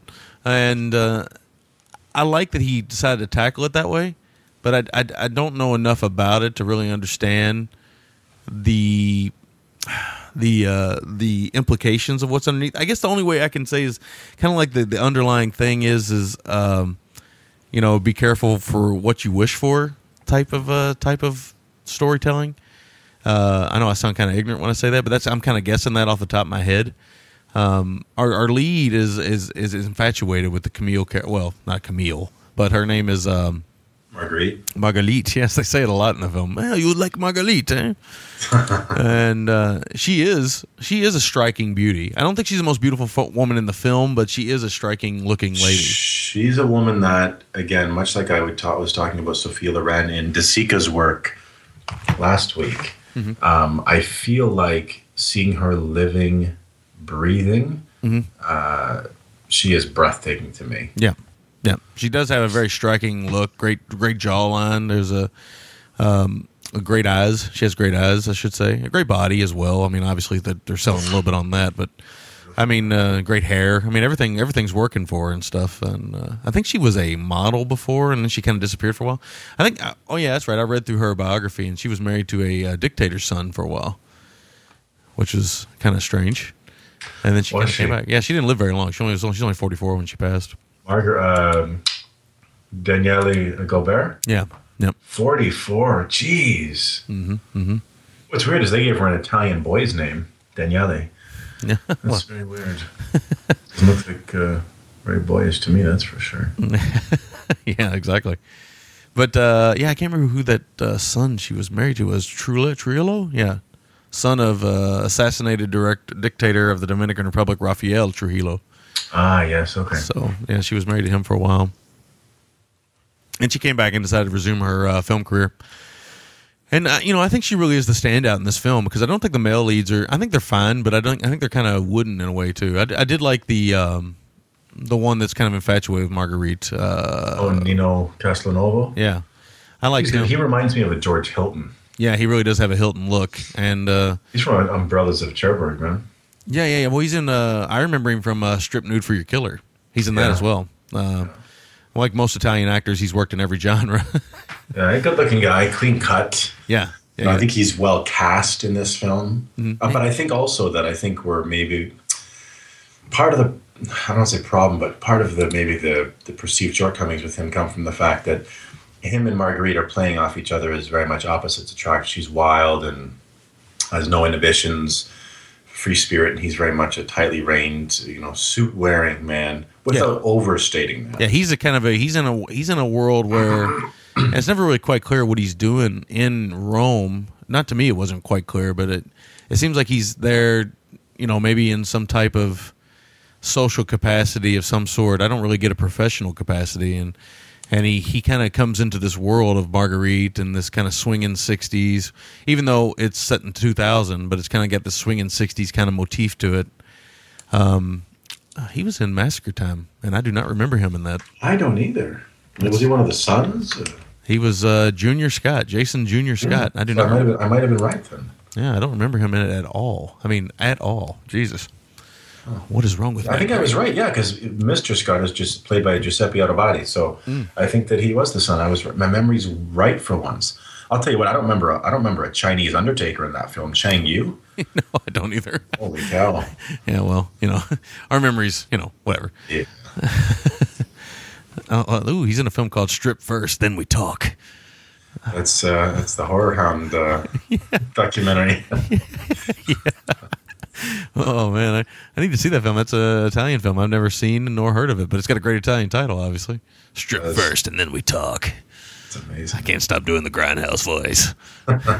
Going a little deeper this time, but he, he is good in the film. I just I feel like you know he's just very he's very cardboard cutout in some ways. I mean, very good looking man, very John Philip Law slash uh whatever Hilton. Yeah, Hilton slash you know somebody else maybe. There, it, it, but I mean, he works uh, to playing this wide-eyed, um, bright-eyed, bushy-tailed, yeah, kind of a character walking into this world of bad dancing and uh, questionable drug use. Because there is some, come on, there's some bad dancing in this film. Has there ever been um, like a culture, a, count, a culture? I guess let's say it's a counterculture that Italians have been more fixated on than sort of the hippie counterculture. Yeah, no. It seems like so many films from the '60s right on through to like seven, late '70s. they love the counterculture. Yeah, they do, they do. It is, it's true. The Gas, Gaston uh, actor, have I seen him in anything? I'm sure I have. I'm sure you have. I I'm can't looking. I'm looking through his filmography right now. Is he uh, La Cause Fools? He's in part two. I'm looking through just to see because I don't know if I've seen him in anything. But Kill Me Quick, I'm Cold. That's another film he's in. That's that's an awesome title as well. and he was in he was in the Italian Popeye film uh, called Cuore in Giola, which is I am what I am. yes. oh no, I have seen. I dude, I saw him recently in the film I did um, by Franco Rossetti. Um, fuck, what's it called? Uh, what's the English title? Oh, about the professor who gets blackmailed. It was kind of sleazy. It was really good. Uh, Well, we should be ashamed of ourselves because he's actually in Hands of Steel. Uh, who is he? I don't know. I don't know. Maybe he's one of the guys in the helicopter.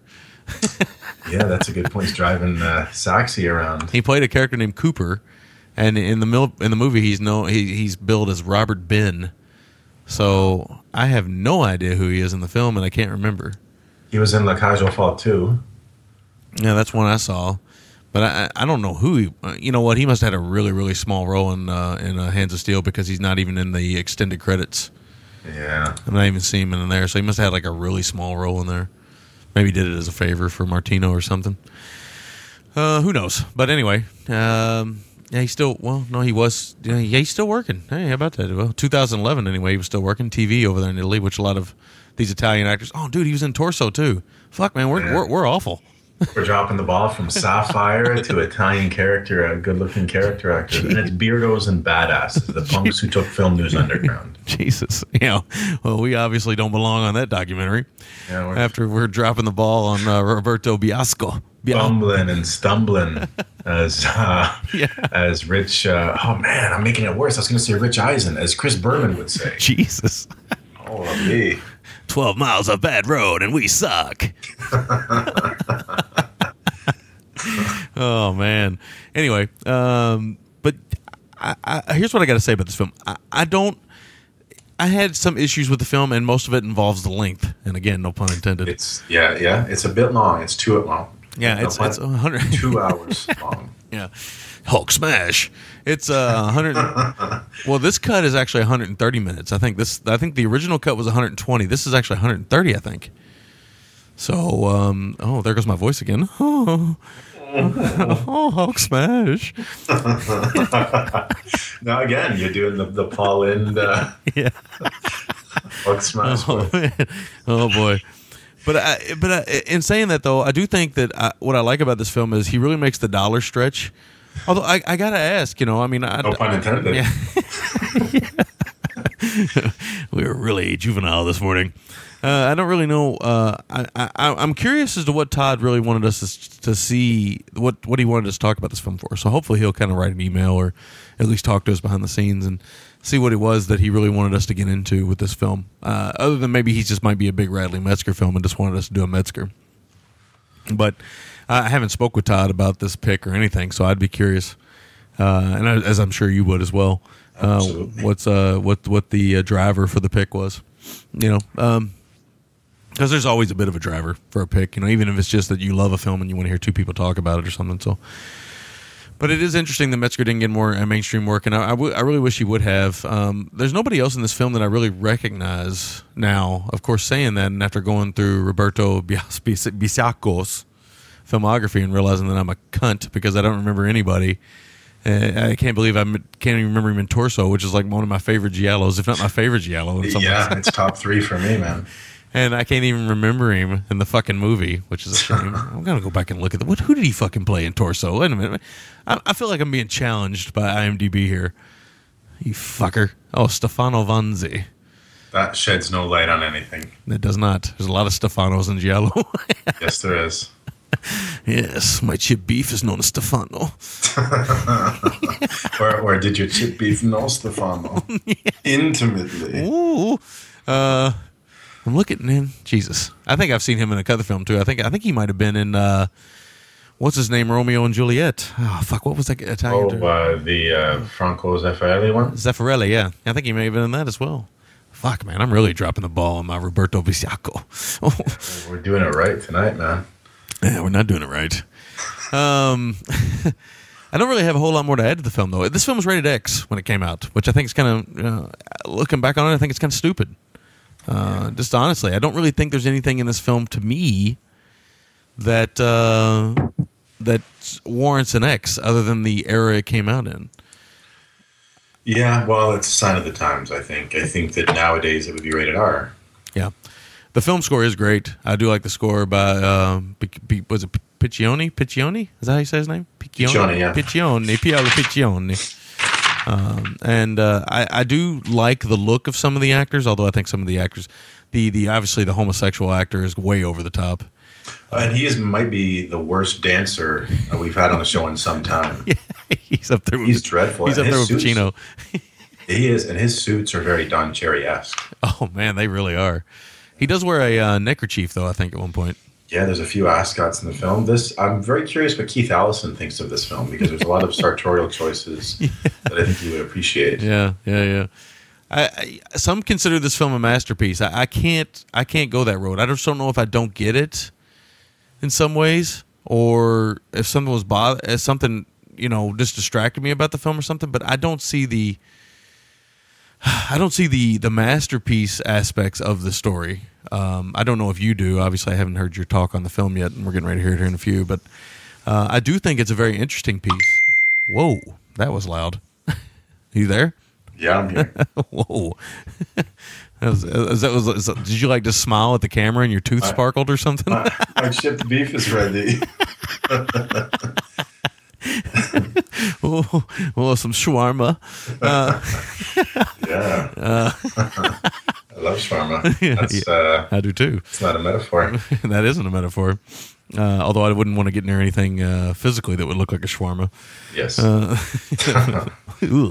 anyway, uh, uh, yeah, I don't, I don't really. I mean, I don't really have a whole lot more to add. I think this disc is worth the purchase though because I think the special features are great. There's actually some some behind the scenes photography, uh, like you know before the era when they actually thought anybody was going to use behind the scenes material, like shot on Super Eight, and Metzger talks over top of that and stuff. And that's interesting as well. Uh, I really love that opera house too. That opera house looked great. Oh, man, it's camera. beautiful. Yeah, it really did. But I mean, I had some problems with the narrative of this film. I'm not gonna lie. I mean, I see a lot of people rating this film highly, but I, I mean, I, I just there was moments when I got bored with it. I'm not gonna lie. So, your thoughts on Camille 2000? My thoughts are 1969. It's in full swing. Uh, I think he stretches a dollar big time. All the great directors can when they're forced to work with limited budget. They find a way to make it happen. Yeah, Um, Bradley Metzger. Is such that dollar make you holla, brah? That's right. Well, he does, and he makes. Um, I gotta get now. I gotta get the the the Filipino hooker voice out of my head. Um, that's what that sounded like, man. Like a, a short, squat Filipino hooker. Um, Well, you know. my favorite kind. um, I feel like uh, Metzger makes what is, for all intents and purposes, a very European film, despite being an American filmmaker. He works with almost an entirely Italian cast and crew. And that's the thing, man. I really feel like, like you said, not to bemoan uh, the point or belabor it too much. I feel like he was such a talented filmmaker that it would have been nice to see him work outside the, the genre more because he was so talented, man. The guy is a really, really good filmmaker. Um, he used to, now I can tell you, doing a little research on him, he used to cut trailers for Janus. Oh, did he? I've, I've never said Janice aloud. I assume it's Janice and not Janis. oh, please don't touch my Janus. My Janus. uh, that's right, man. Or your anus. Um, um, but he used to cut trailers for them. He cut a lot of their Swedish, Swedish. We almost said Swedish. Fuck, Freudian slip. Um, uh, he cut a lot of trailers for the Bergman films of the time, and then he opened. Um, he had his own production house, Audubon, and they released "I Spit on Your Grave." Right? Yeah, So- yeah. You know, it- interesting. it's interesting uh, because you know, Me- Metzger's like I said, he's one of those filmmakers where I hear other people talk about him, but I'm other than the image, I think it's the only other Metzger I've seen. Well, no, I've seen. I've seen Misty Beethoven, but I've never seen anything else. And I, I saw Misty Beethoven was when I could, when I finally got away with written porn at a video store. That's right. but uh, I've only seen it one time, and uh, I've never seen Score or some of the other kind of adult films he did. But uh, yeah, so I kind of it's always interesting when we do a film from a filmmaker I'm not really very inter- uh, not interested, but uh, familiar with because I don't really know where to go with his kind of his Well, yeah. his Janus, so to speak. Yes, yeah. I feel like uh, I feel like I bet you James McCormick can can tell us if uh, Janus is is correct. Um, It's my new nickname though, Janus Chip Beef. Janus, Janus chip beef. Um, but it's interesting. Oh fuck, man! I'm derailing myself here. I feel like Danièle Gaubert is radiant on the screen. I feel like uh, Metzger shoots her, and I don't know if he does this way with all of, does this with all of his female leads in his films. Yeah, the, the ones I've seen he does. absolutely beautiful, absolutely radiant. Mm-hmm. Uh, he shoots her in the way that great directors shoot their muses, the way Penny Cruz is shot by Almodovar, the way De Sica, as I talked about, shot Sophia Loren. Any number of great directors shoot their female uh, leads. Um, yeah, there's a lot of GGTMC fashion in this. People, Oh, yeah. dudes, dudes wearing vests and ascots with no shirts. Yeah, Um, maybe that's what oh. Todd was going for. Maybe just you know that's the the, the whole GGTMC aesthetic of the film. Well, that and I think you're getting a, a very skilled auteur working in a genre that's a hard sell for us. Mm-hmm. And and what happens when uh, an immovable object meets an irresistible force? um, you know, to see what would come out on top. And interesting note, the house they used, which was absolutely a stunning house, because I feel like this is very much a film.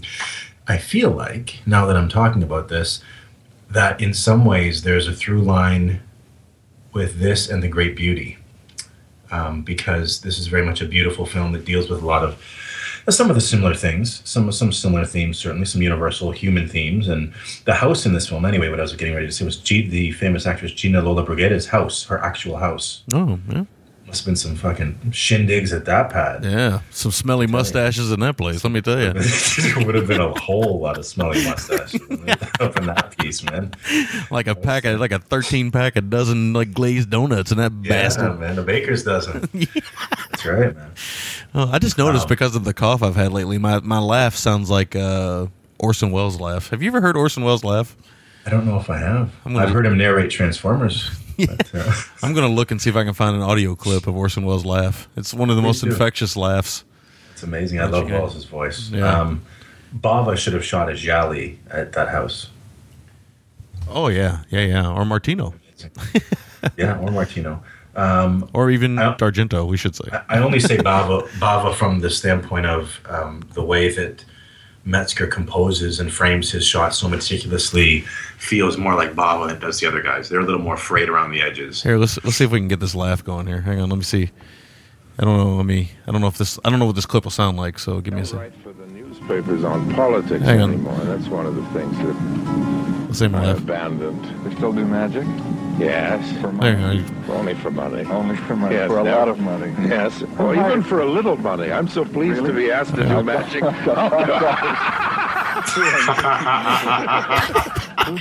Oh, he's got one of the great laughs, man. That's Oh, that's amazing because he goes like zero to sixty in no time. Immediately, he's in like Yeah. full bore laugh. oh yeah, he's just a jovial, just a man that loves life. I mean, I I would love have loved Orson Welles. have dinner with Orson Welles, man. Oh yeah, so would I, because he's got my appetite. Yeah, man. We'd be throwing down clams, ribs.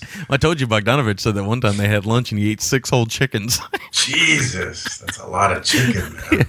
Evidently, he liked to eat steak so much. I, actually, this is a little bit of Orson Welles trivia that I didn't know. He liked to eat steak so much he ate it every night, and uh, Oh, of course man. that could be um, that That'd could be be, terrible yeah. Well, that's well, you know, he died of a heart attack. He was a heavy man anyway, but uh, yeah, all that steak and bourbon. That's another one of his big things was steak and bourbon. So I think uh, you know every Steak night he's and he's eating like multiple. He wasn't eating like one steak. He was eating you know like multiple steaks. A whole lot of ribeye. yeah. So Too.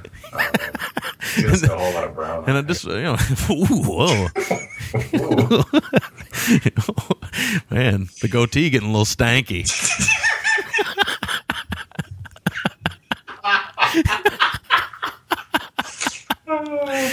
yeah. it's like fucking like a dipped ice cream cone, man. Oh yeah. Were we talking about an ice cream man earlier? Yeah, we were freezing. Losing my shit, man. Jeez, I got a cough. Mr. Softy. Um, Oh Jesus. Um, I got to get through this. I'm stumbling and bumbling across the finish line. Oh, Ebert hated this film, which I found interesting. I, he, like, I read his review. oh yeah. He cannot. I know. I know you're trying to hold it together right now. Yeah, yeah. yeah.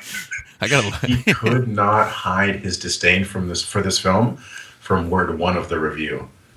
Okay. I mean, he thrashes this film, which is very peculiar to me because he's, even though I don't always agree with his reviews, he tends to be a relatively even-handed uh, film critic, and for him to lash this film the way he does, it's it's Yeah. baffling. There's the, there's a few films that he uh, that I've read uh, film reviews that he's done where um, he has lashed a film, and I've always been surprised that uh, somebody with such an open mind film wise can can uh, can what you call it can blast a film like he can. so across the board. It's it's almost like it, that film caught him on a bad day. Yeah, and that's what it was. Because otherwise, you know, like we try to find the positives in every film.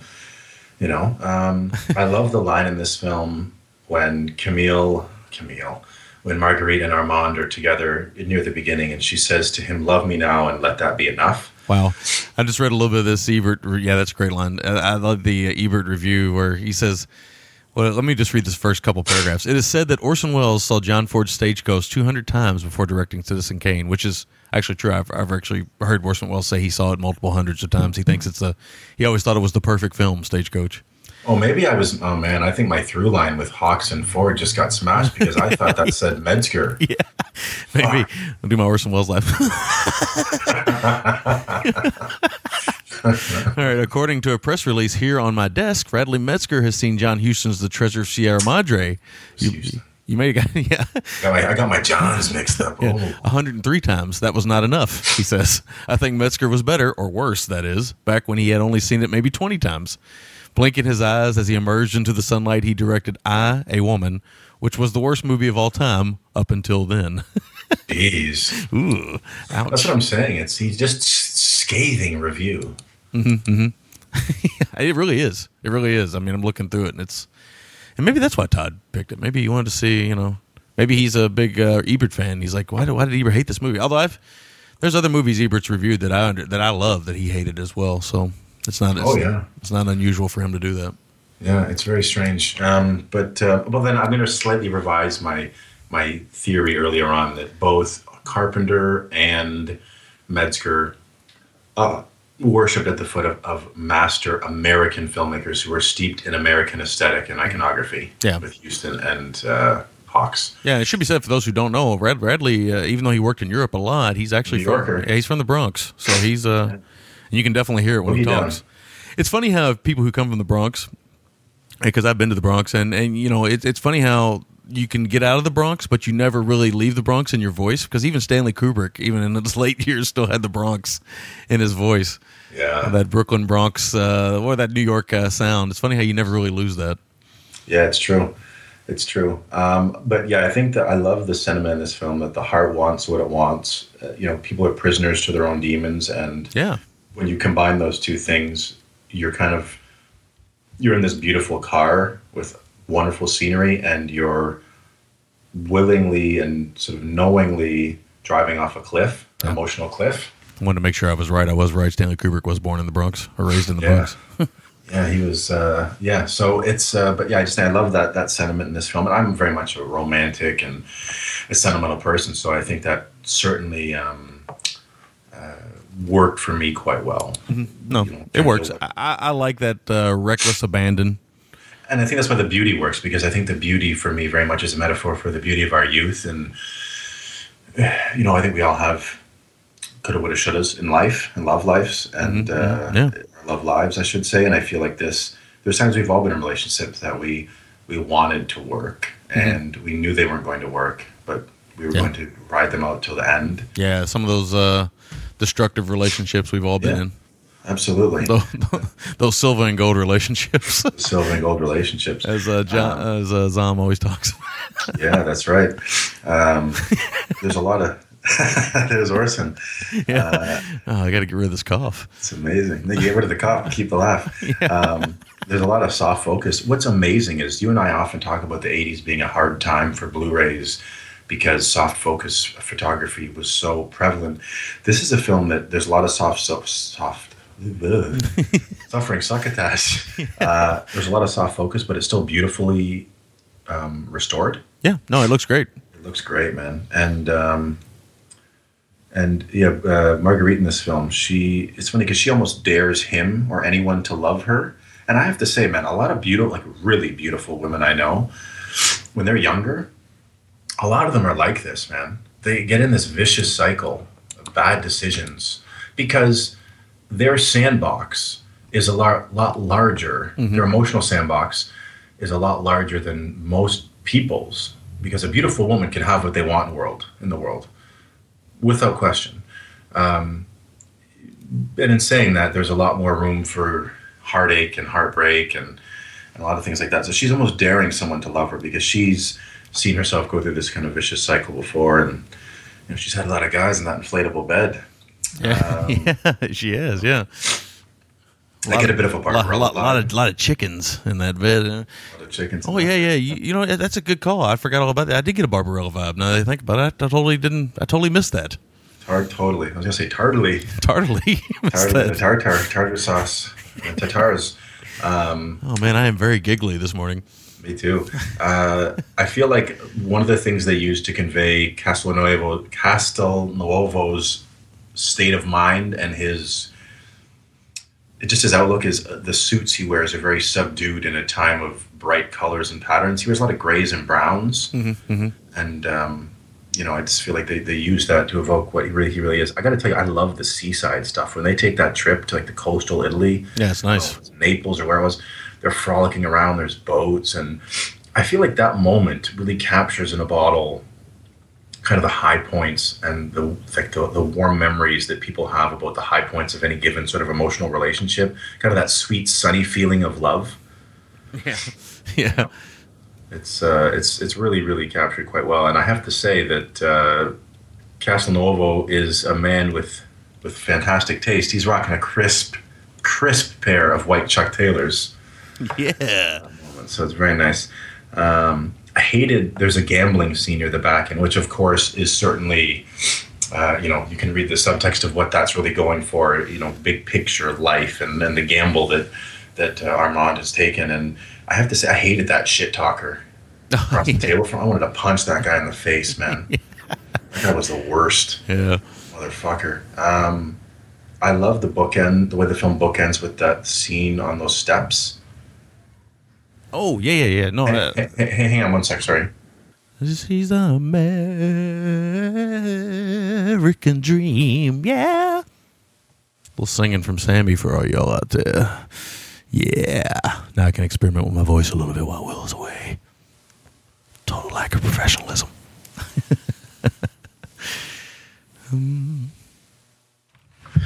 And that's why we're usually done recording at 7 a.m. Yes. 7:40. There was almost a bunkhouse brawl upstairs between my sons. One had to pee and one had to poo. and uh, my youngest has a quicker first step, it seems, than my oldest. And, uh, Yeah, so That's the way it goes. I didn't deal with that. It had to be Dave Hebner, man. Get in there. Um, but anyway, my last note uh, was I feel like the, the way it bookends on the stairs. Yeah. I love when things when films harken back to a scene before things go sideways. You know, to sort of the purity of the the initial moments of, of the film. Um, and I think again, this is just a, a superb package. And this label called Epics, I wasn't very familiar with them, but I want to see what other releases they've put out because they do a fantastic job. Yep. I like that shot too of uh, him and uh, Marguerite, and then you look over their shoulder and you can see the funeral in the background. It's Yeah. really nice. Of course, you know you shoot in Rome. You know we just talked about this with the the uh, the Great Beauty and stuff. You shoot in Rome. I mean, you're you're getting a lot of money right there. A lot of stretching that dollar, stretching that euro. That uh, what is what is Italian money? The lira. It there- was the lira. Yeah, that's euro still. Everybody's got a euro now. Euro. They got the euro now, yeah. But but back then it would have been the lira. I give you five euros just to t- touch my Yanis, uh, my Yanis. My anus. oh, oh, man. All right, so okay, um, yeah, I don't know what else they put out on their label yet either. So I'd be curious if you're looking at it right. Are you looking at it right now? I was uh I Okay. Okay, wait. My uh, make a break for this film. Uh, I'm gonna go with the party scene. I really like the party scene. I like that. Uh, he's bored. Uh, there's this moment where they're all just kind of like laying around, listening to some jams, and they just seem bored with their drugs and their and their uh, decadence and all their craziness and stuff. And and I just like that. I like that, that you get this kind of straight up and down character in the mix of all that. Um, Oh yeah. my MVT got to go with Metzger on this. I don't really know if there's anybody in any Metzger film that I would go for outside of Metzger. So I don't know. I, I, I haven't seen enough. I almost picked uh, the image once uh, for us to cover because it got released on Blu-ray not too long ago. So, oh, a little belch there. Sorry, excuse me. I apologize. so I'm looking at Cult Epic's website now, and uh, yeah, they got some stuff. Hmm. They really do have some stuff. Oh, they released Cheeky, the uh, Tinto Brass film, Nice. and a few other things. In a glass cage, stuff like that. And, uh, Oh, nice. yeah. Uh, so okay, but uh, my score for the film, I got to go six point seven five. I really had problems with mostly. Most of my problems with this one. most of my problems mostly have to deal with the narrative of the film. I just kind of would lose track uh, of where I'm at. Not not so much as the story, but I just kind of stopped caring sometimes. So. Ooh. Could turn that off, bro. Oh man, that's a different type of adult film. Anyway, Absolutely. It's like that Belgian one, uh, Bastas de Noches or whatever. I wish I would have had that sound effect perfectly timed when we first said Janus. but that's my thoughts on uh, Camille 2000. You said your score was 6.75. cool. My make or break is um, I think the length really hurts it for me. The length. No pun intended. I can't stop with that. I gotta stop. That's what she said. uh, I gotta stop. Um, I feel like, gosh, there's a lot of beautiful scenes in this film. I would agree that the length of this film is is a bit much. They could have trimmed. I feel like about 20 minutes off it. I felt like it would have rewarded the viewer. I think a fair bit more, and I think Metzger was a, a good enough filmmaker that he could have conveyed what he wanted to with 20 minutes less. Um, but my make or break of the bookends, I feel like it, it grabs your attention brilliantly, and I feel like it um, it it punctuates sort of a, has a very bittersweet feeling at the back end. Yeah, uh, as yeah. well. Uh, my MVT is the beauty of the film. You know, I'm a sucker for beautiful films. This is a, a beautiful from um, the locations they shoot to the production design to the costumes to the cast to the score. Everything about this film is beautiful. Yeah. And um, in saying that, my score for the film is a 7.75. Oh, nice. I quite like it. I could probably go eight. Um, I really did like it. I definitely wholeheartedly agree that it's too long, though. Um, but this film really grabbed my eye as far as Metzger. But again, I, we've said it a number of times. I think we can only lament now that he wasn't more active outside of this. Like um, he could have made some really fascinating films with an eye uh, and, and an intellect like that. So, you know, but I'll have to see what he presents in his in this genre. Um, I guess otherwise, and, and Yeah. go from there. I know our good friend Josh Hurtado is a huge fan too. He said next time we do a Metzger, he wants to come on. So Nice. I, I actually looked at Cult, Cult Epic's website. They have a Metzger's uh, Erotica Psychedelia pack. which has uh, Score, The Lickerish Quartet, and Camille 2000 as uh, releases all on Blu-ray. Right, right. So yeah, That'd be good. We'll have to maybe dig in. I would, I would like to. Um, Yeah. Like I said, I think there's enough there.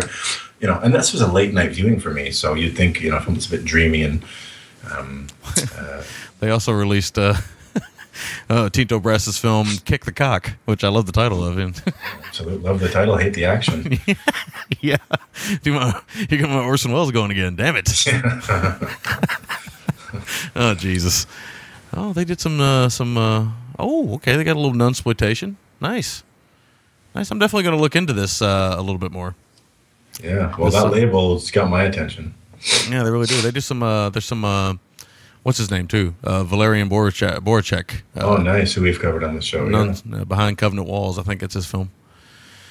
So yeah, I'm gonna looking more into their uh, their selection. They got that, a lot of Tinto brass in there. A lot of Tinto brass. So if you're into the brass, there you go. The cheeky brass. All right, so that's the show this week. What are we doing next week? We know. Uh, Toys for Tots. Yeah. We're going to keep the TT train rolling. Uh, what, what which ones were we doing? Do we know?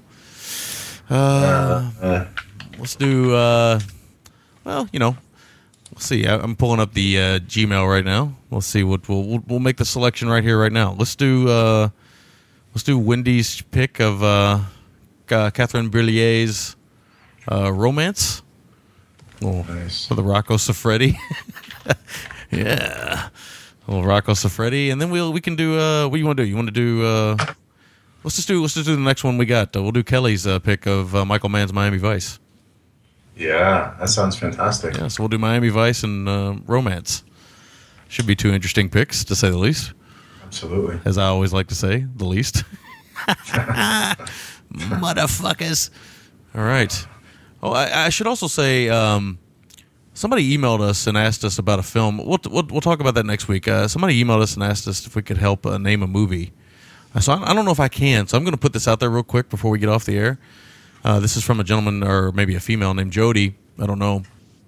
Uh, they think uh, think uh, really really appreciate the podcast, but the question is this: Do either of you possibly remember the name of a movie you reviewed? Okay, I can't remember if it was on a recent episode where one of the you remarked that one of the characters, possibly a cop, referred to his friend, partner, foe as Slurp Tooth. Slurp Tooth. I don't remember. it's been bugging the hell out of me. I don't really have a fucking good reason as to why. It's been bugging me so much. So, but hey, we are what we are. I know you dudes are always mad busy, like with like tons of shit. So the attention is greatly appreciated. Take it easy. So, Jody, uh, we don't remember Slurp Tooth, but maybe one of our listeners. yeah, I Someone needs to remember Slurp Tooth. yeah, as it kind of goes with the motif we've been talking about today. With the, uh, I've had a few Slurp Tooth moments in my life. Yeah. I actually did a Google search for Slurp Tooth. Didn't come up with anything. Mostly Sharp Tooth is what I came up with. All right. And Tooth. All right, so that's the big show next week. Uh, Catherine Breillat's Romance, uh, Michael Mann's Miami Vice. Uh, hope everybody has a good week. To all our horror hound people, be safe. Everybody's- And thanks again for the final score release. Pending news on that coming your way. Yay. And uh, I'll say adios. Adios. Thanks for listening. You can find the gentleman at ggtmc.com.